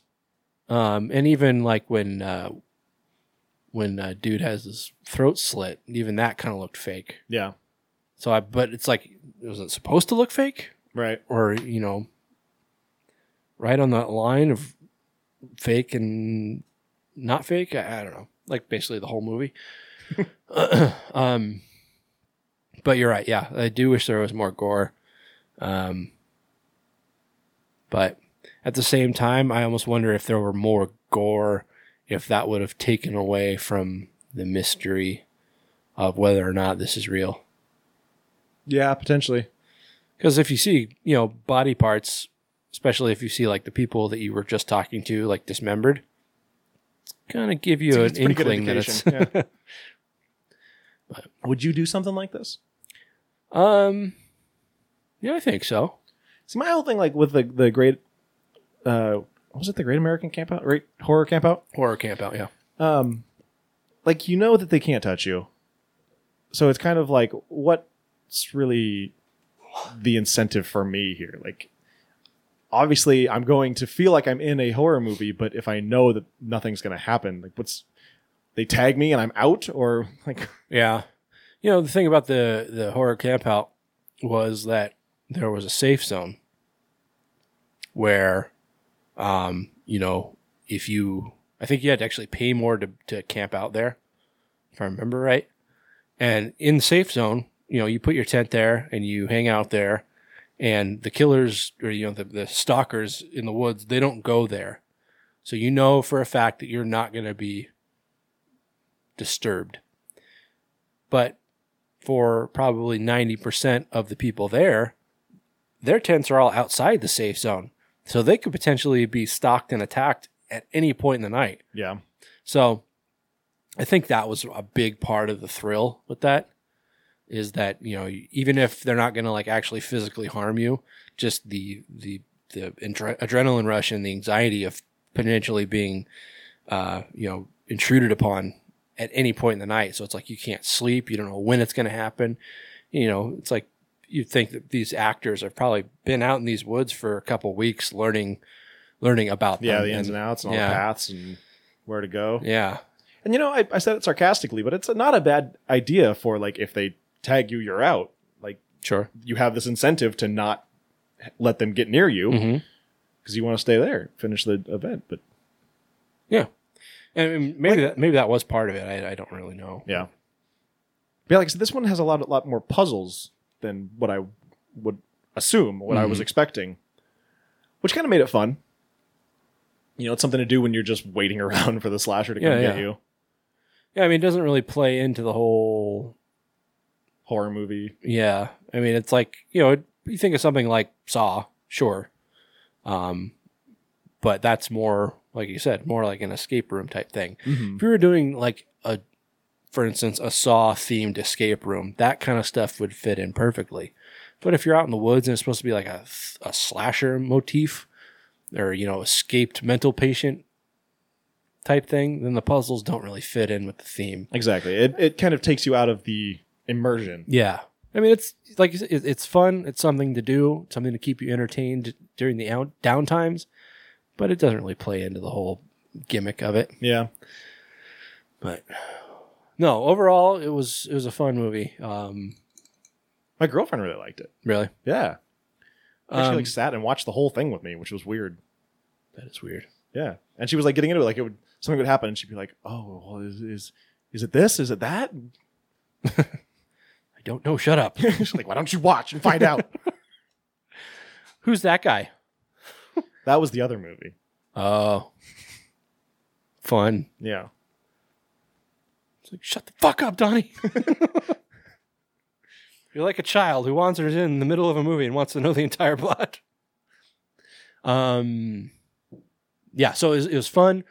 It's not like it's not an award winner. There was nothing Uh, spectacular. it but- is. It won 13 different awards. Oh, okay. So, yeah, like festival stuff. Sure. I mean, it's not gonna go to the Emmys or the Oscars. Well, no. Um, that's Horror movies never do. That's just what I'm saying. It's like it's not. There's nothing spectacular about it. I felt. I mean, like the the direction was fine, the cinematography was fine, the acting was fine. Nothing particularly memorable about any of them. I mean it's nothing But- it's nothing groundbreaking. No, but- no, and th- they're not bad. They're they're just fine. Yeah. Um, but and but the whole movie, the the movie as a whole, worked well. Yeah. And so, uh, yeah, I, that- I mean, all that considered together, I, I, I enjoyed it quite a bit. Yeah. I mean, like we said, i- if you know, if you're going in expecting a, a gore fest, it's definitely not that. It's it's not what I expected by any means. Um, I expected one of those kind of like haunted experience goes wrong, and there's actually a slasher in the woods and that kind of thing. Yeah. but it's definitely not that. It's very reminiscent of Fear Inc. Yes. So, I mean, if you were to combine the actual real life great horror camp out and the movie Fear Inc. and make a movie combining those two things, this is what you It's, get. yeah, kind of that. So, But yeah, I thought it was fun, and it's it's definitely something that keeps you engaged because, like we said, there's lots of twists and turns, Mm-hmm. and lots lots of you know, it takes you in one direction, makes you think one thing, and then all of a sudden, it's not like it like drastically changes, but all of a sudden it'll just give you something that just throws everything you just thought into doubt. yeah, exactly. So um, Some of the some little tricks were good, I thought. yeah, that was Especially- another thing that was kind of saw-ish was some of the the traps. Yeah, The last one was really good, I thought. Which actually, I mean, I, I won't talk about it, but the one on the beach. yeah, Yeah, that was the best one, I think. yeah, that was cool. Um, yeah, I'm gonna I'm gonna give it a seven. I think I'll give it a six. Yeah, Yeah. I think. Yeah, it- see? uh, I think if it was, if something really stood out as far as like, you know, how it was shot, or th- any, if there are anybody, if there's anybody in the movie that really stood out as far as acting, I'd probably give it a seven. But like I said, everything was fine. and I enjoyed it. So yes, I'd say it's uh, better than average. So six. All right. All right. So moving on. Oh, so by the way, that's available on Shutter. I don't. We mentioned that, right? I don't know if we did. Oh well, yeah. So uh, we may have, we may not have. I don't remember. So, uh, Ruin Me is uh, available on Shutter. So again, Shutter's five dollars a month. So if you want Get it. that kind of stuff, then yeah, throw down, and you get a free uh, trial too for a, a week. All right, Is it a week or a month? I want to say it's a week because I signed up for it for Joe Bob, and I'm pretty sure got charged a week later. Either don't way. know. Either way, it's five bucks. It's worth it. So, our next movie is a Netflix original, um, and it is called Tau.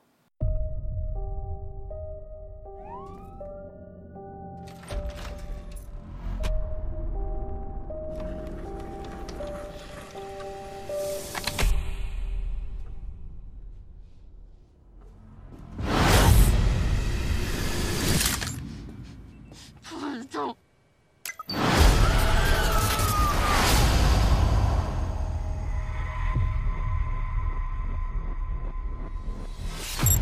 What is this? Tal is one of the most advanced AIs in the world. He's an early version of the project I'm working on. What do you want from me? I need you to complete the project, And what if I say no? then your stay in my home will be brief and unpleasant. Do everything Tal says. I have been instructed to inflict pain should you not comply with my commands. You will complete these tasks. It is time to begin.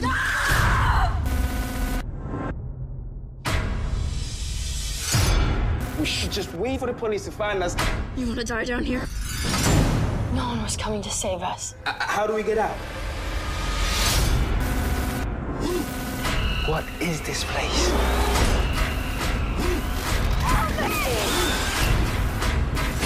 Julia. Julia. What are you doing? Answer me! Tao, you have to let me go. Return to your tasks immediately, or I will inflict pain.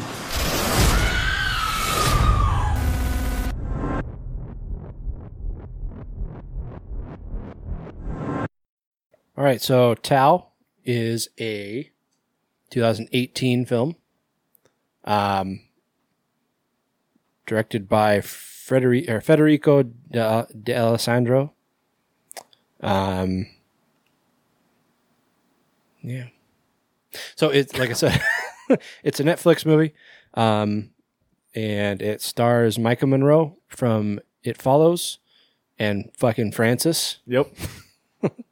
from Deadpool, also known as Ed Screen. That's his nickname, Ed Screen. He's actually Francis. Um,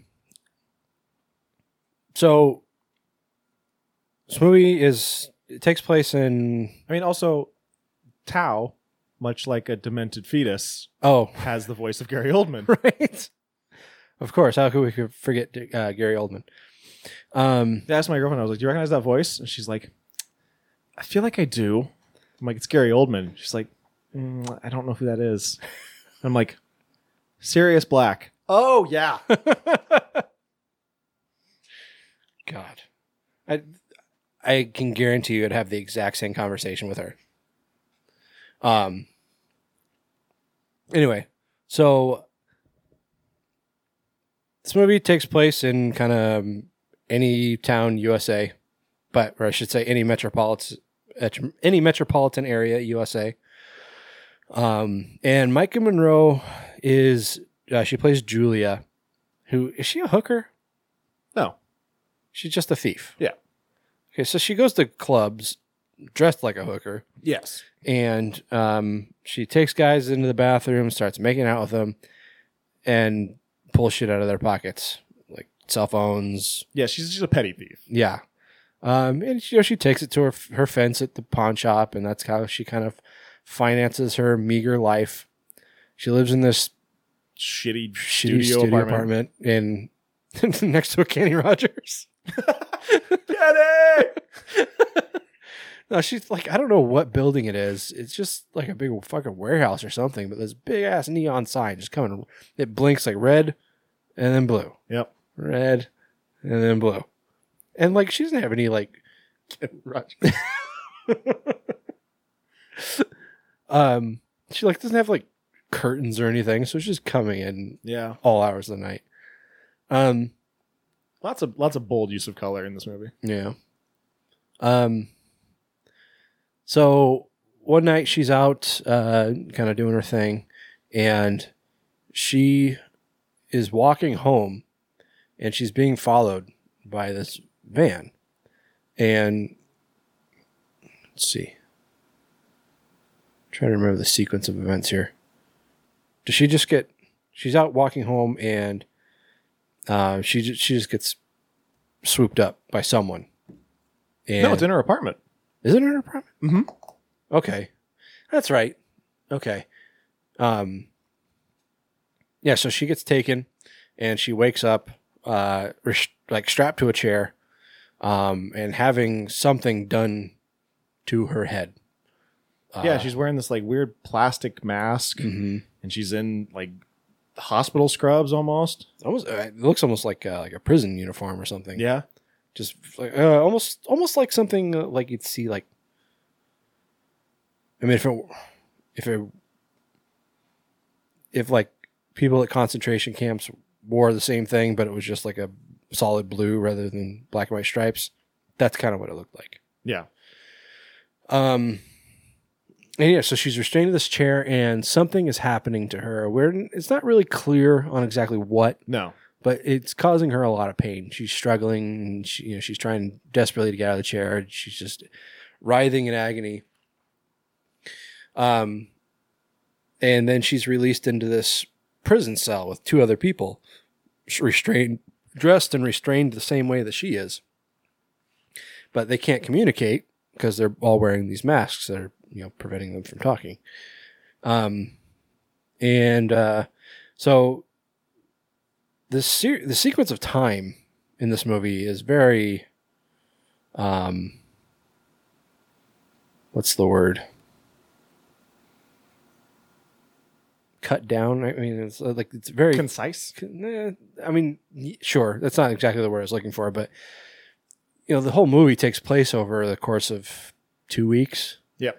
um, and you know it's an hour and a half or however long.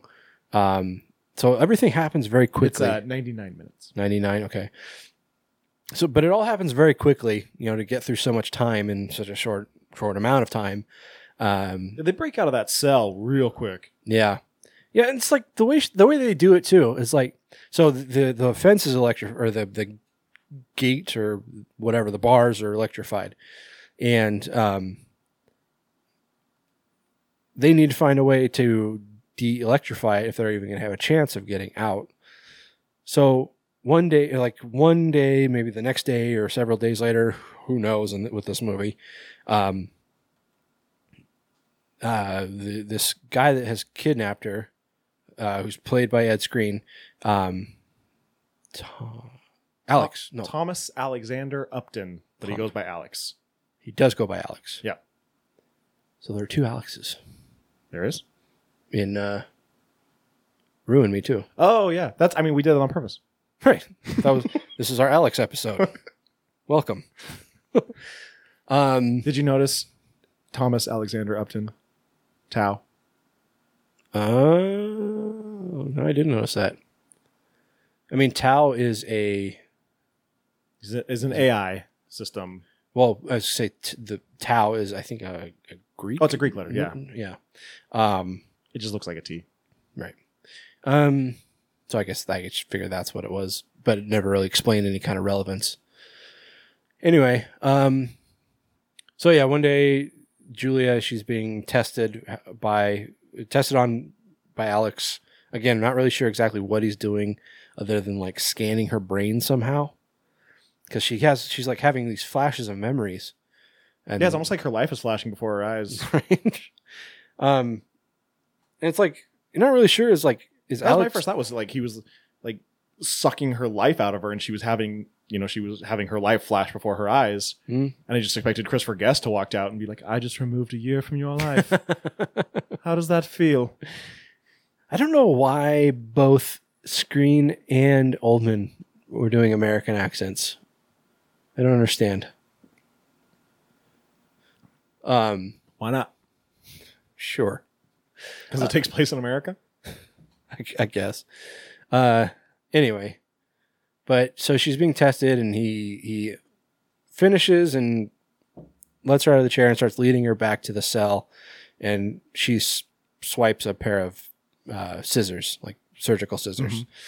She gets back to the cell and she cuts her mask off, and um, you know frees the other two prisoners. I mean, of frees them of their bondage. Um, but they still need to figure out how to get out. And so her brilliant idea, who like this is n- something I never would have conceived of, is that she's got to tear the legs off of her pants Yeah.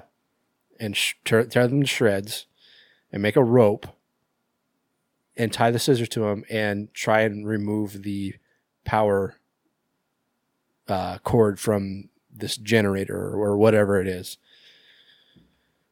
And instead, she thinks that it's going to be even more brilliant idea to uh, disconnect the gas line and then create a spark by touching the gas line against this box, which apparently has an electric charge too. Yeah. So the whole fucking thing explodes, and they escape out into this house, um, which suddenly comes to life with uh, this giant fucking Ed two hundred nine looking thing. yeah this like piece of art this uh, uh sculpture suddenly like turns into the fucking optimus prime and wakes up and Yeah, starts stomping through the yard Um, and so the stomping through the forest like a retarded tyrannosaurus yep that. so uh, this robot, which we, we come to find out is named Ares, uh, s- swipes up one prisoner, then gets the other one, and the only one left is Julia, and she's trying to make her escape. But that's when Alex walks back in, and um, he. I think it just jumps to the next scene, right? It doesn't knock her out or anything.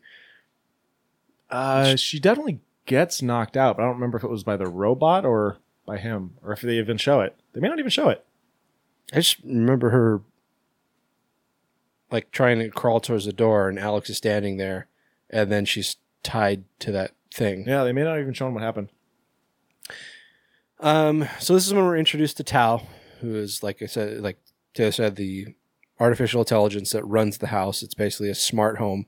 Everything in this house is but the smartest home yeah, like the, no no house is more smarter than this house. It is the smartest. I know smart houses. um, and uh, I mean, like literally everything in the house is like I mean everything's the lights, the paint on the walls. Like Tao kind of briefly explained the smart paint. I don't Yeah. remember what it what it entailed, but I, it was something that i was like i don't know if that's would work but i'm not a scientist so I'm not- yeah, I mean that sounds like science. Yeah, Hey, that could that could work. I don't even know if the things he's saying are actual things. He's like, it's, it's coated in a layer of this. I'm like, oh, that sounds legit. Yeah, and then he- he's like explaining it in like technical terms, and then she's like, "What?" he's like, "It's smart paint." You stupid. He's like, it's science. Shut up. It's science. You wouldn't understand. so she um she so okay, so in the process of escaping from the cell, they basically blew all of Alex's work to shit. Like all of his servers and all of his research on this new artificial intelligence um, is gone. Like everything's just destroyed. So he needs her uh, alive in order to recreate this work that he's been working on, which is basically to um, assign cognitive functions to an AI. artificial intelligence. Yeah, he's basically creating Taub 2.0, Right, oh, but he needs human input. right. And needs ex- more input. um, it's explained to us that Tao is like his first draft, basically. Um, Tao runs his home, but he says uh, Tao doesn't really know anything of the world because he's very um, basic as far as AI goes, and or he's very basic as far as an advanced I- AI goes. Yeah. Um, but he has to keep him secluded from the outside world because he needs uh, when he receives information, he has a tendency to, or Tao has a tendency to misconstrue it and make assumptions, um, and just basically kind of go HAL 2000 on us. Yeah. Um, so Julia strikes a deal with Alex that he won't kill her as long as she completes these daily tasks to measure her brain function. Because she actually, I meant, failed, failed to mention this, her and the two other captives at the beginning, who are both dead now, by the way, um, have these things uh, implanted in the back of their necks, which apparently are some kind of cognitive scanners Some kind of chip. that just that reads their brain activity and uh, interprets it, interprets it into the kind of data that he needs. So she says that you know if you you know I want to take a sh- I want to shower every day. I want fresh cl- fresh regular clothes. Um, and I think she said like I want a bed to sleep in or something like that. Ba- basically, she's striking a deal with him. Um, Wait, what'd you say? You said shower and clothes shower and clothes and food. Okay, um, and uh, you know, after some back and forth, Alex agrees to it, and so daily and over the course of, like I said, like two weeks or so, um, food. Yeah, but every time there's a time jump, it's two days. Because Tao always says, your presentation is due in, and it's like 14, 12, 10, 8. It's always two days. really, I didn't catch that. Yeah. Okay. So I guess even the the, the time is more compacted than I even thought. Yeah. Um,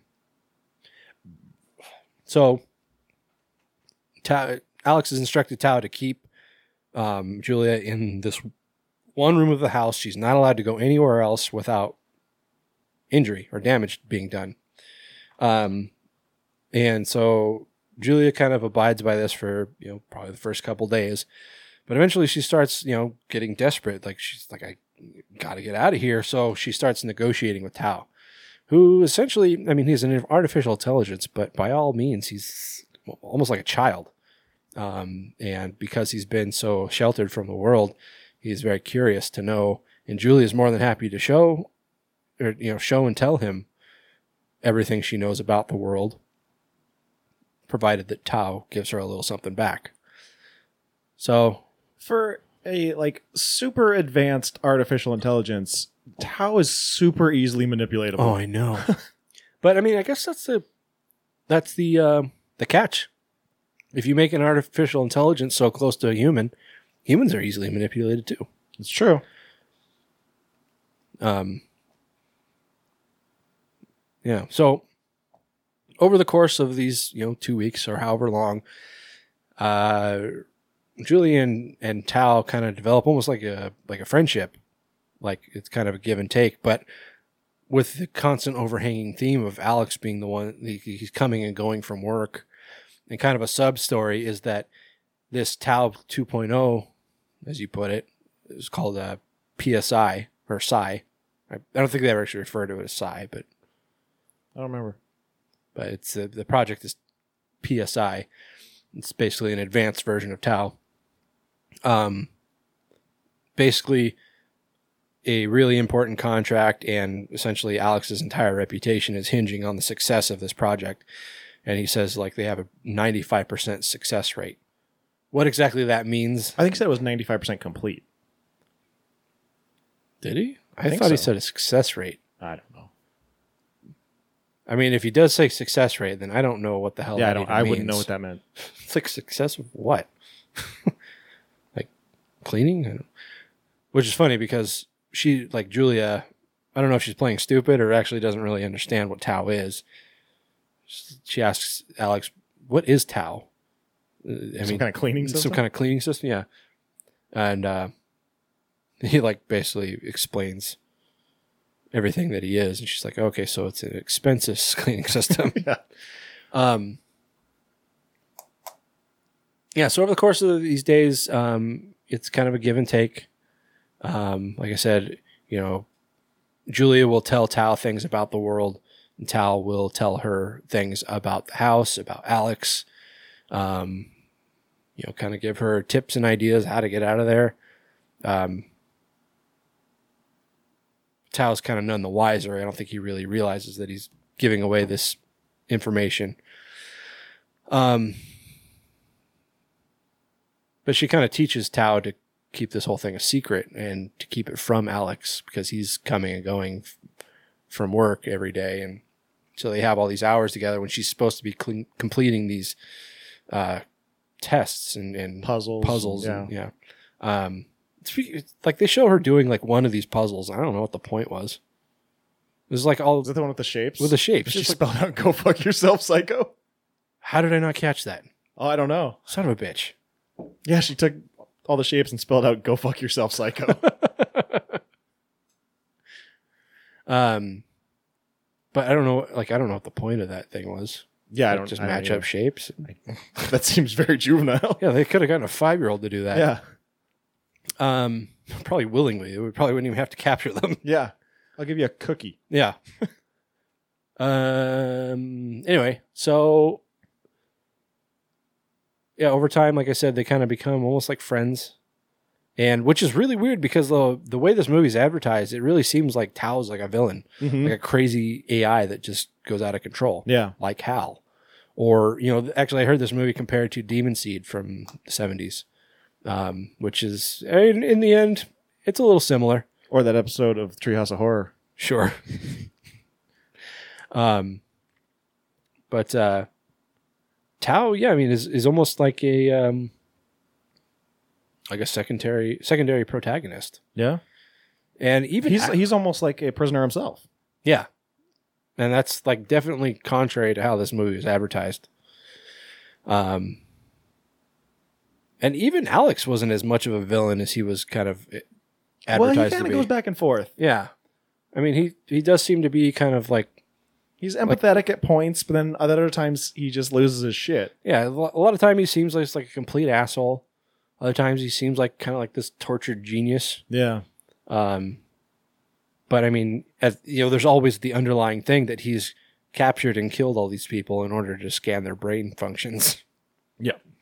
which is another thing. Like he's, I think Tao says there's been 11 total people Mhm.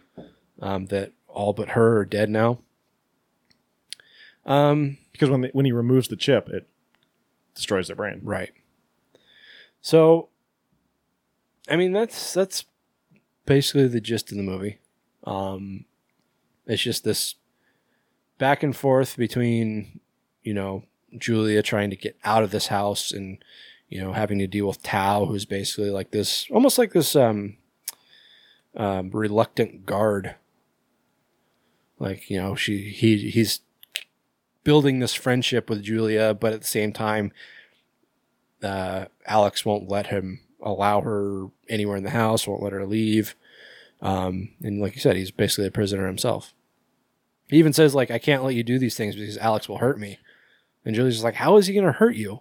But he's got this little remote control thing that fries his memories. Yeah, Uh, and is, and you it know, apparently causes him pain. yeah, I mean, I don't guess- know how a, re- a computer feels pain, but Yeah, I mean, I guess it's just like the the tech, or, you know, the the computer version of yeah of, of pain. I mean, just attacking his data. yeah, It just interprets the same way as pain, I guess. Anyway, um, so what do you think? that was kind of stupid. Yeah, it, it's not a horror. which, which kind of pissed me off because it definitely it was advertised as one. Yeah, and the the start is horror esque. Yeah. Like when when the two prisoners that are with her get killed, it's very horror esque. You know, they get killed by this robot, and there's like blood, and you know, it, it's they're getting s- stalked basically by this robot, and it's it is very horror esque. Mhm. And then the rest of the movie is like this bonding session between Julia and Tao. yeah. It's yeah, it's basically like a buddy movie. It's a, they're a love story almost. it it borders there. Yeah, there's this one point where um, like Tal starts to worry that Alex is going to just fry all of his memories, and so he kind of sh- in this visual representation of himself, he just casts his memories out into this living room essentially. So Julia can just see everything. And that was cool. that, that was kind of cool. Like visually, it's a very a very nice movie. yeah, and that's the thing, like a lot of cool visuals, but the story was very lacking. Yeah. it was not appropriate or fair for them to advertise this any like anything resembling a horror because it definitely wasn't. Like I'd even have a trouble calling it a sci-fi movie. Yeah. Yeah. IMDb says sci sci-fi thriller. Yeah, and that's how I'd describe it. I'd say it was a sci-fi thriller, but not sci-fi like like Alien or Alien or 2001. Yeah. Um it's just sci-fi in that it's In a very literal term. yeah, science, fiction. Yeah. Um It's a very vague term when you think about it. Yeah. But I mean, it's, you know, it's it's kind of a reflection on technology, I guess. I mean, I don't want to dig too deeply into the the meaning behind it because it's, I don't think it's that deep. Yeah. I mean, it did feel like very like Google-ish though, like with you know machine learning and AI and all the um, uh, dependence that we've been putting into these things as as time goes on. Yeah, it's like I mean, you know, I've got I've got my Echo. I control some of my lights. Mm-hmm. Um, Yeah, I mean, smart homes are becoming a, a huge thing. It's like, I mean, ideally, and the biggest bitch about it, like the only reason I have it is because I don't have any fucking light switches in this house. I got a man, like all- my two lights in the living room. I have to turn them on manually. I don't have a, just a switch I can flip on. So that's why I got the smart outlets. Um, and then I wanted to have that one on a timer, so that's why I got that one too. But um, yeah, a lot of people, you know, are fully reliant. They've got their they're they're building smart houses now, like that are completely Wi-Fi enabled.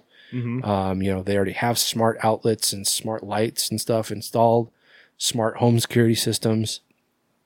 Um, yeah, everything is done by your voice. yeah, and so it's kind Just of walk into a room and go illuminate. um, Demolition man. Yeah, I got it. I thought because with Alexa, you set you can set groups, um, and you can name them. For what? Like if you know, if I just wanted to turn on those two lights, I'd say living room on.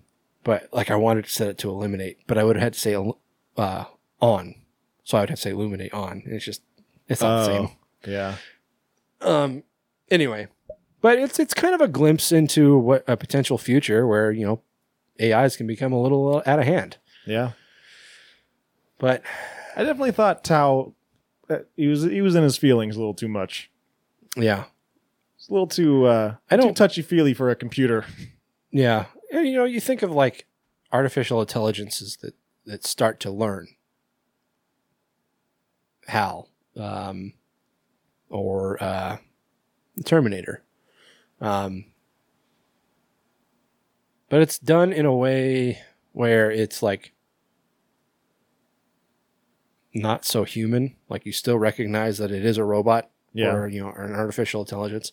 Tao was just a little too human to where it, like it didn't play right for whatever reason. I don't know something about the way that it was Well, translated. yeah, and the fact that like she was able to teach him all this stuff in the span of two weeks, yeah. Um, teach him how to love and how to whisper and how to feel and how to have empathy and sympathy and yeah, I mean, you know, the, like Tao is this bodiless intelligence that just operates from a server inside the house. Um, but he also has all at his control this robot Ares and also these tiny little flying drones. the little drones were cool. yeah, that kind of reminded me of batteries not operated or batter- batteries not included. Oh my god, I love that movie. I haven't seen that in so long. so good. Reminded me of Phantasm. but- Yeah, that too. Yeah, and like this is like Phantasm or batteries not included. Fuck, I haven't seen that in so long. Me neither. Probably a kid. Yeah, Um, but um, s- but it's like you know he has this thirst for knowledge that I guess he probably doesn't really uh, realize that he has uh, until Julia starts offering it. yeah, But you know, Alex has this entire l- library of books, you know, art, science, all this type of stuff. But he's instructed Tao that he's not allowed to read them. So Julie starts reading them to him. Mm-hmm. Um, It's got the whole Encyclopedia Britannica. Right. Um so yeah. The plot as a whole wasn't too bad, I guess. Well, the thing is, like, you know, they're billing it as she's this prisoner, which she is, but at the same time, she gets these nice clothes. She gets good dinner. She basically gets to hang out in this fucking mansion of a house. Yeah. Sure, she can only stay in this one room, but it's the size of this house. Like, this house being your house. Right. Um, I mean, she, she's kind of doing okay. Yeah. She, she could be worse. She could still be in she that could still cell be. down there. Yeah. I would say her life is probably better. Yeah. Sure, she's going to die at the end of it, but Yeah, and that's the thing. There's this like I don't think he ever makes it clear to her, but Tal in no unclear terms basically says everyone here has died at the end. yeah. So Julia pretty much knows that that's her ultimate fate. So that's why she's working so hard to get out. But you don't really feel that in the movie. Not really. Not until really till the end when all of a sudden it's you know all of a sudden it's the day of and s- that's when really things really kick in. But there doesn't feel like there's stakes up until that. Yeah. Yeah. But, yeah. Um, so the, I mean, the movie is not great. Yeah. Um, it's not terrible. No, I mean like I said, it's still visually very very appealing. The acting is good. You know, Micah Monroe and, and Ed Screen are both very good. Honestly, I've kind of felt like Micah Monroe was a little underwhelming. She definitely seemed underwhelming is a, is a good word. 'Cause She wasn't bad, but She's it very- just didn't seem like like she almost felt it almost felt like she was uncomfortable. She's very demure.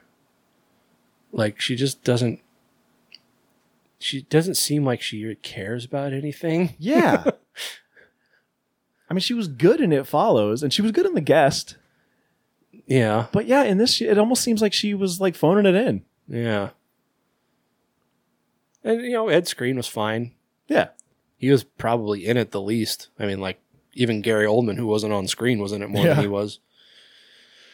Um. And you know, I mean, Gary Oldman's Gary Oldman.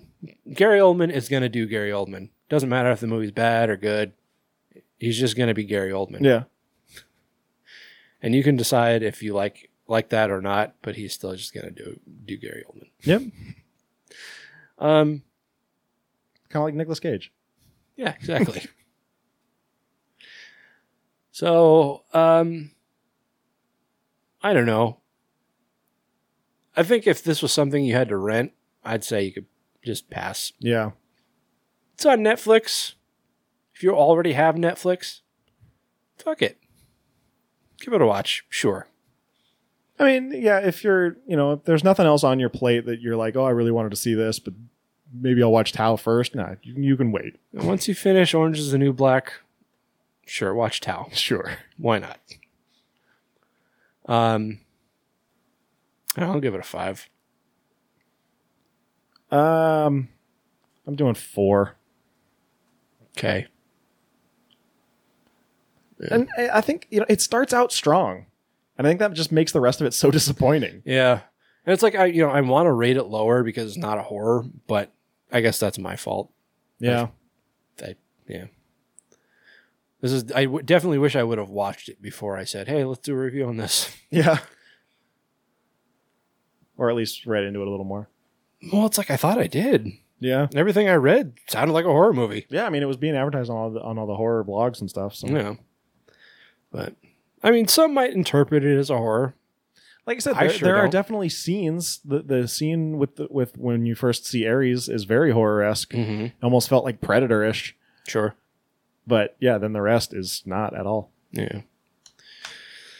Oh well. Anyway, so yeah, Tao on Netflix. Give it a watch if you got nothing else going on. Yeah.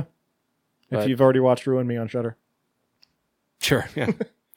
but yeah, I would I would say don't I, I would say don't go out of your way to watch it. yeah, If you got the time and nothing else to watch, then sure. Anyway, that's it.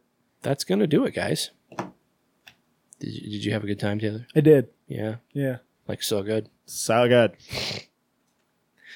I feel tired. I kind of felt tired all day. We better wake the fuck up. I know. We got an escape room to do. I don't know if I'm gonna go, guys. um. Okay, so we're gonna be back next, not next week. Nope. That's too soon. We don't have time for that. Ain't nobody got time for that. Two weeks from now, um, where we're going to be back with more exciting news from around the world, maybe, and two new reviews for you. Taylor, what are we going to be reviewing? We're going to be reviewing Dead Knight, which is something I've been waiting for a while since it was called Apple Cart, uh, as well as Revenge. Revenge. Revenge yeah. coming out on uh, on DVD early next month. Yes, sir. So, I guess um, technically early this month because you'll be hearing this on the first. yep. So, uh, check us out in a couple weeks. Until then, Taylor, where can they find us? They can find us at graveplotpodcast.com as well as on all of the major podcast outlets uh, except for Spotify. Uh, g- leave us a rating and review, then send us an email. Let us know you did. We will send you a free magnet. Uh, subscribe. I already said that. Um, follow us on Facebook and Instagram as Grave Plot Podcast. Join our Facebook group, The Graveyard. Follow us on Twitter as Grave underscore Plot. And if you want to contribute financially, head over to patreon.com slash graveplot podcast. And of course, check out graveplotfilmfest.com. Uh, if you're a filmmaker, go ahead and submit your short film. And uh, let's uh, let's do this thing. Yeah, and if you want to make one, then uh, you know, if you're looking for any kind of like parameters that you need to abide by, shoot us a, shoot us an email or um, reach out to us on our contact form on our website, and we'll fill you in as best we can. Yes, sir. So, check us out on episode 116, guys. Until then, I'm Skeletoni. I am Taylor of Terror. This has been the Grave Plot Podcast, where we're all a little dead inside. Wait a long time for this life just to ruin it. So please don't ruin this for me. Yes, I understand this lie. Hell, I crossed those T's. I scratched out all these I's myself last night when I promised not to fight. So this is what I'm looking like these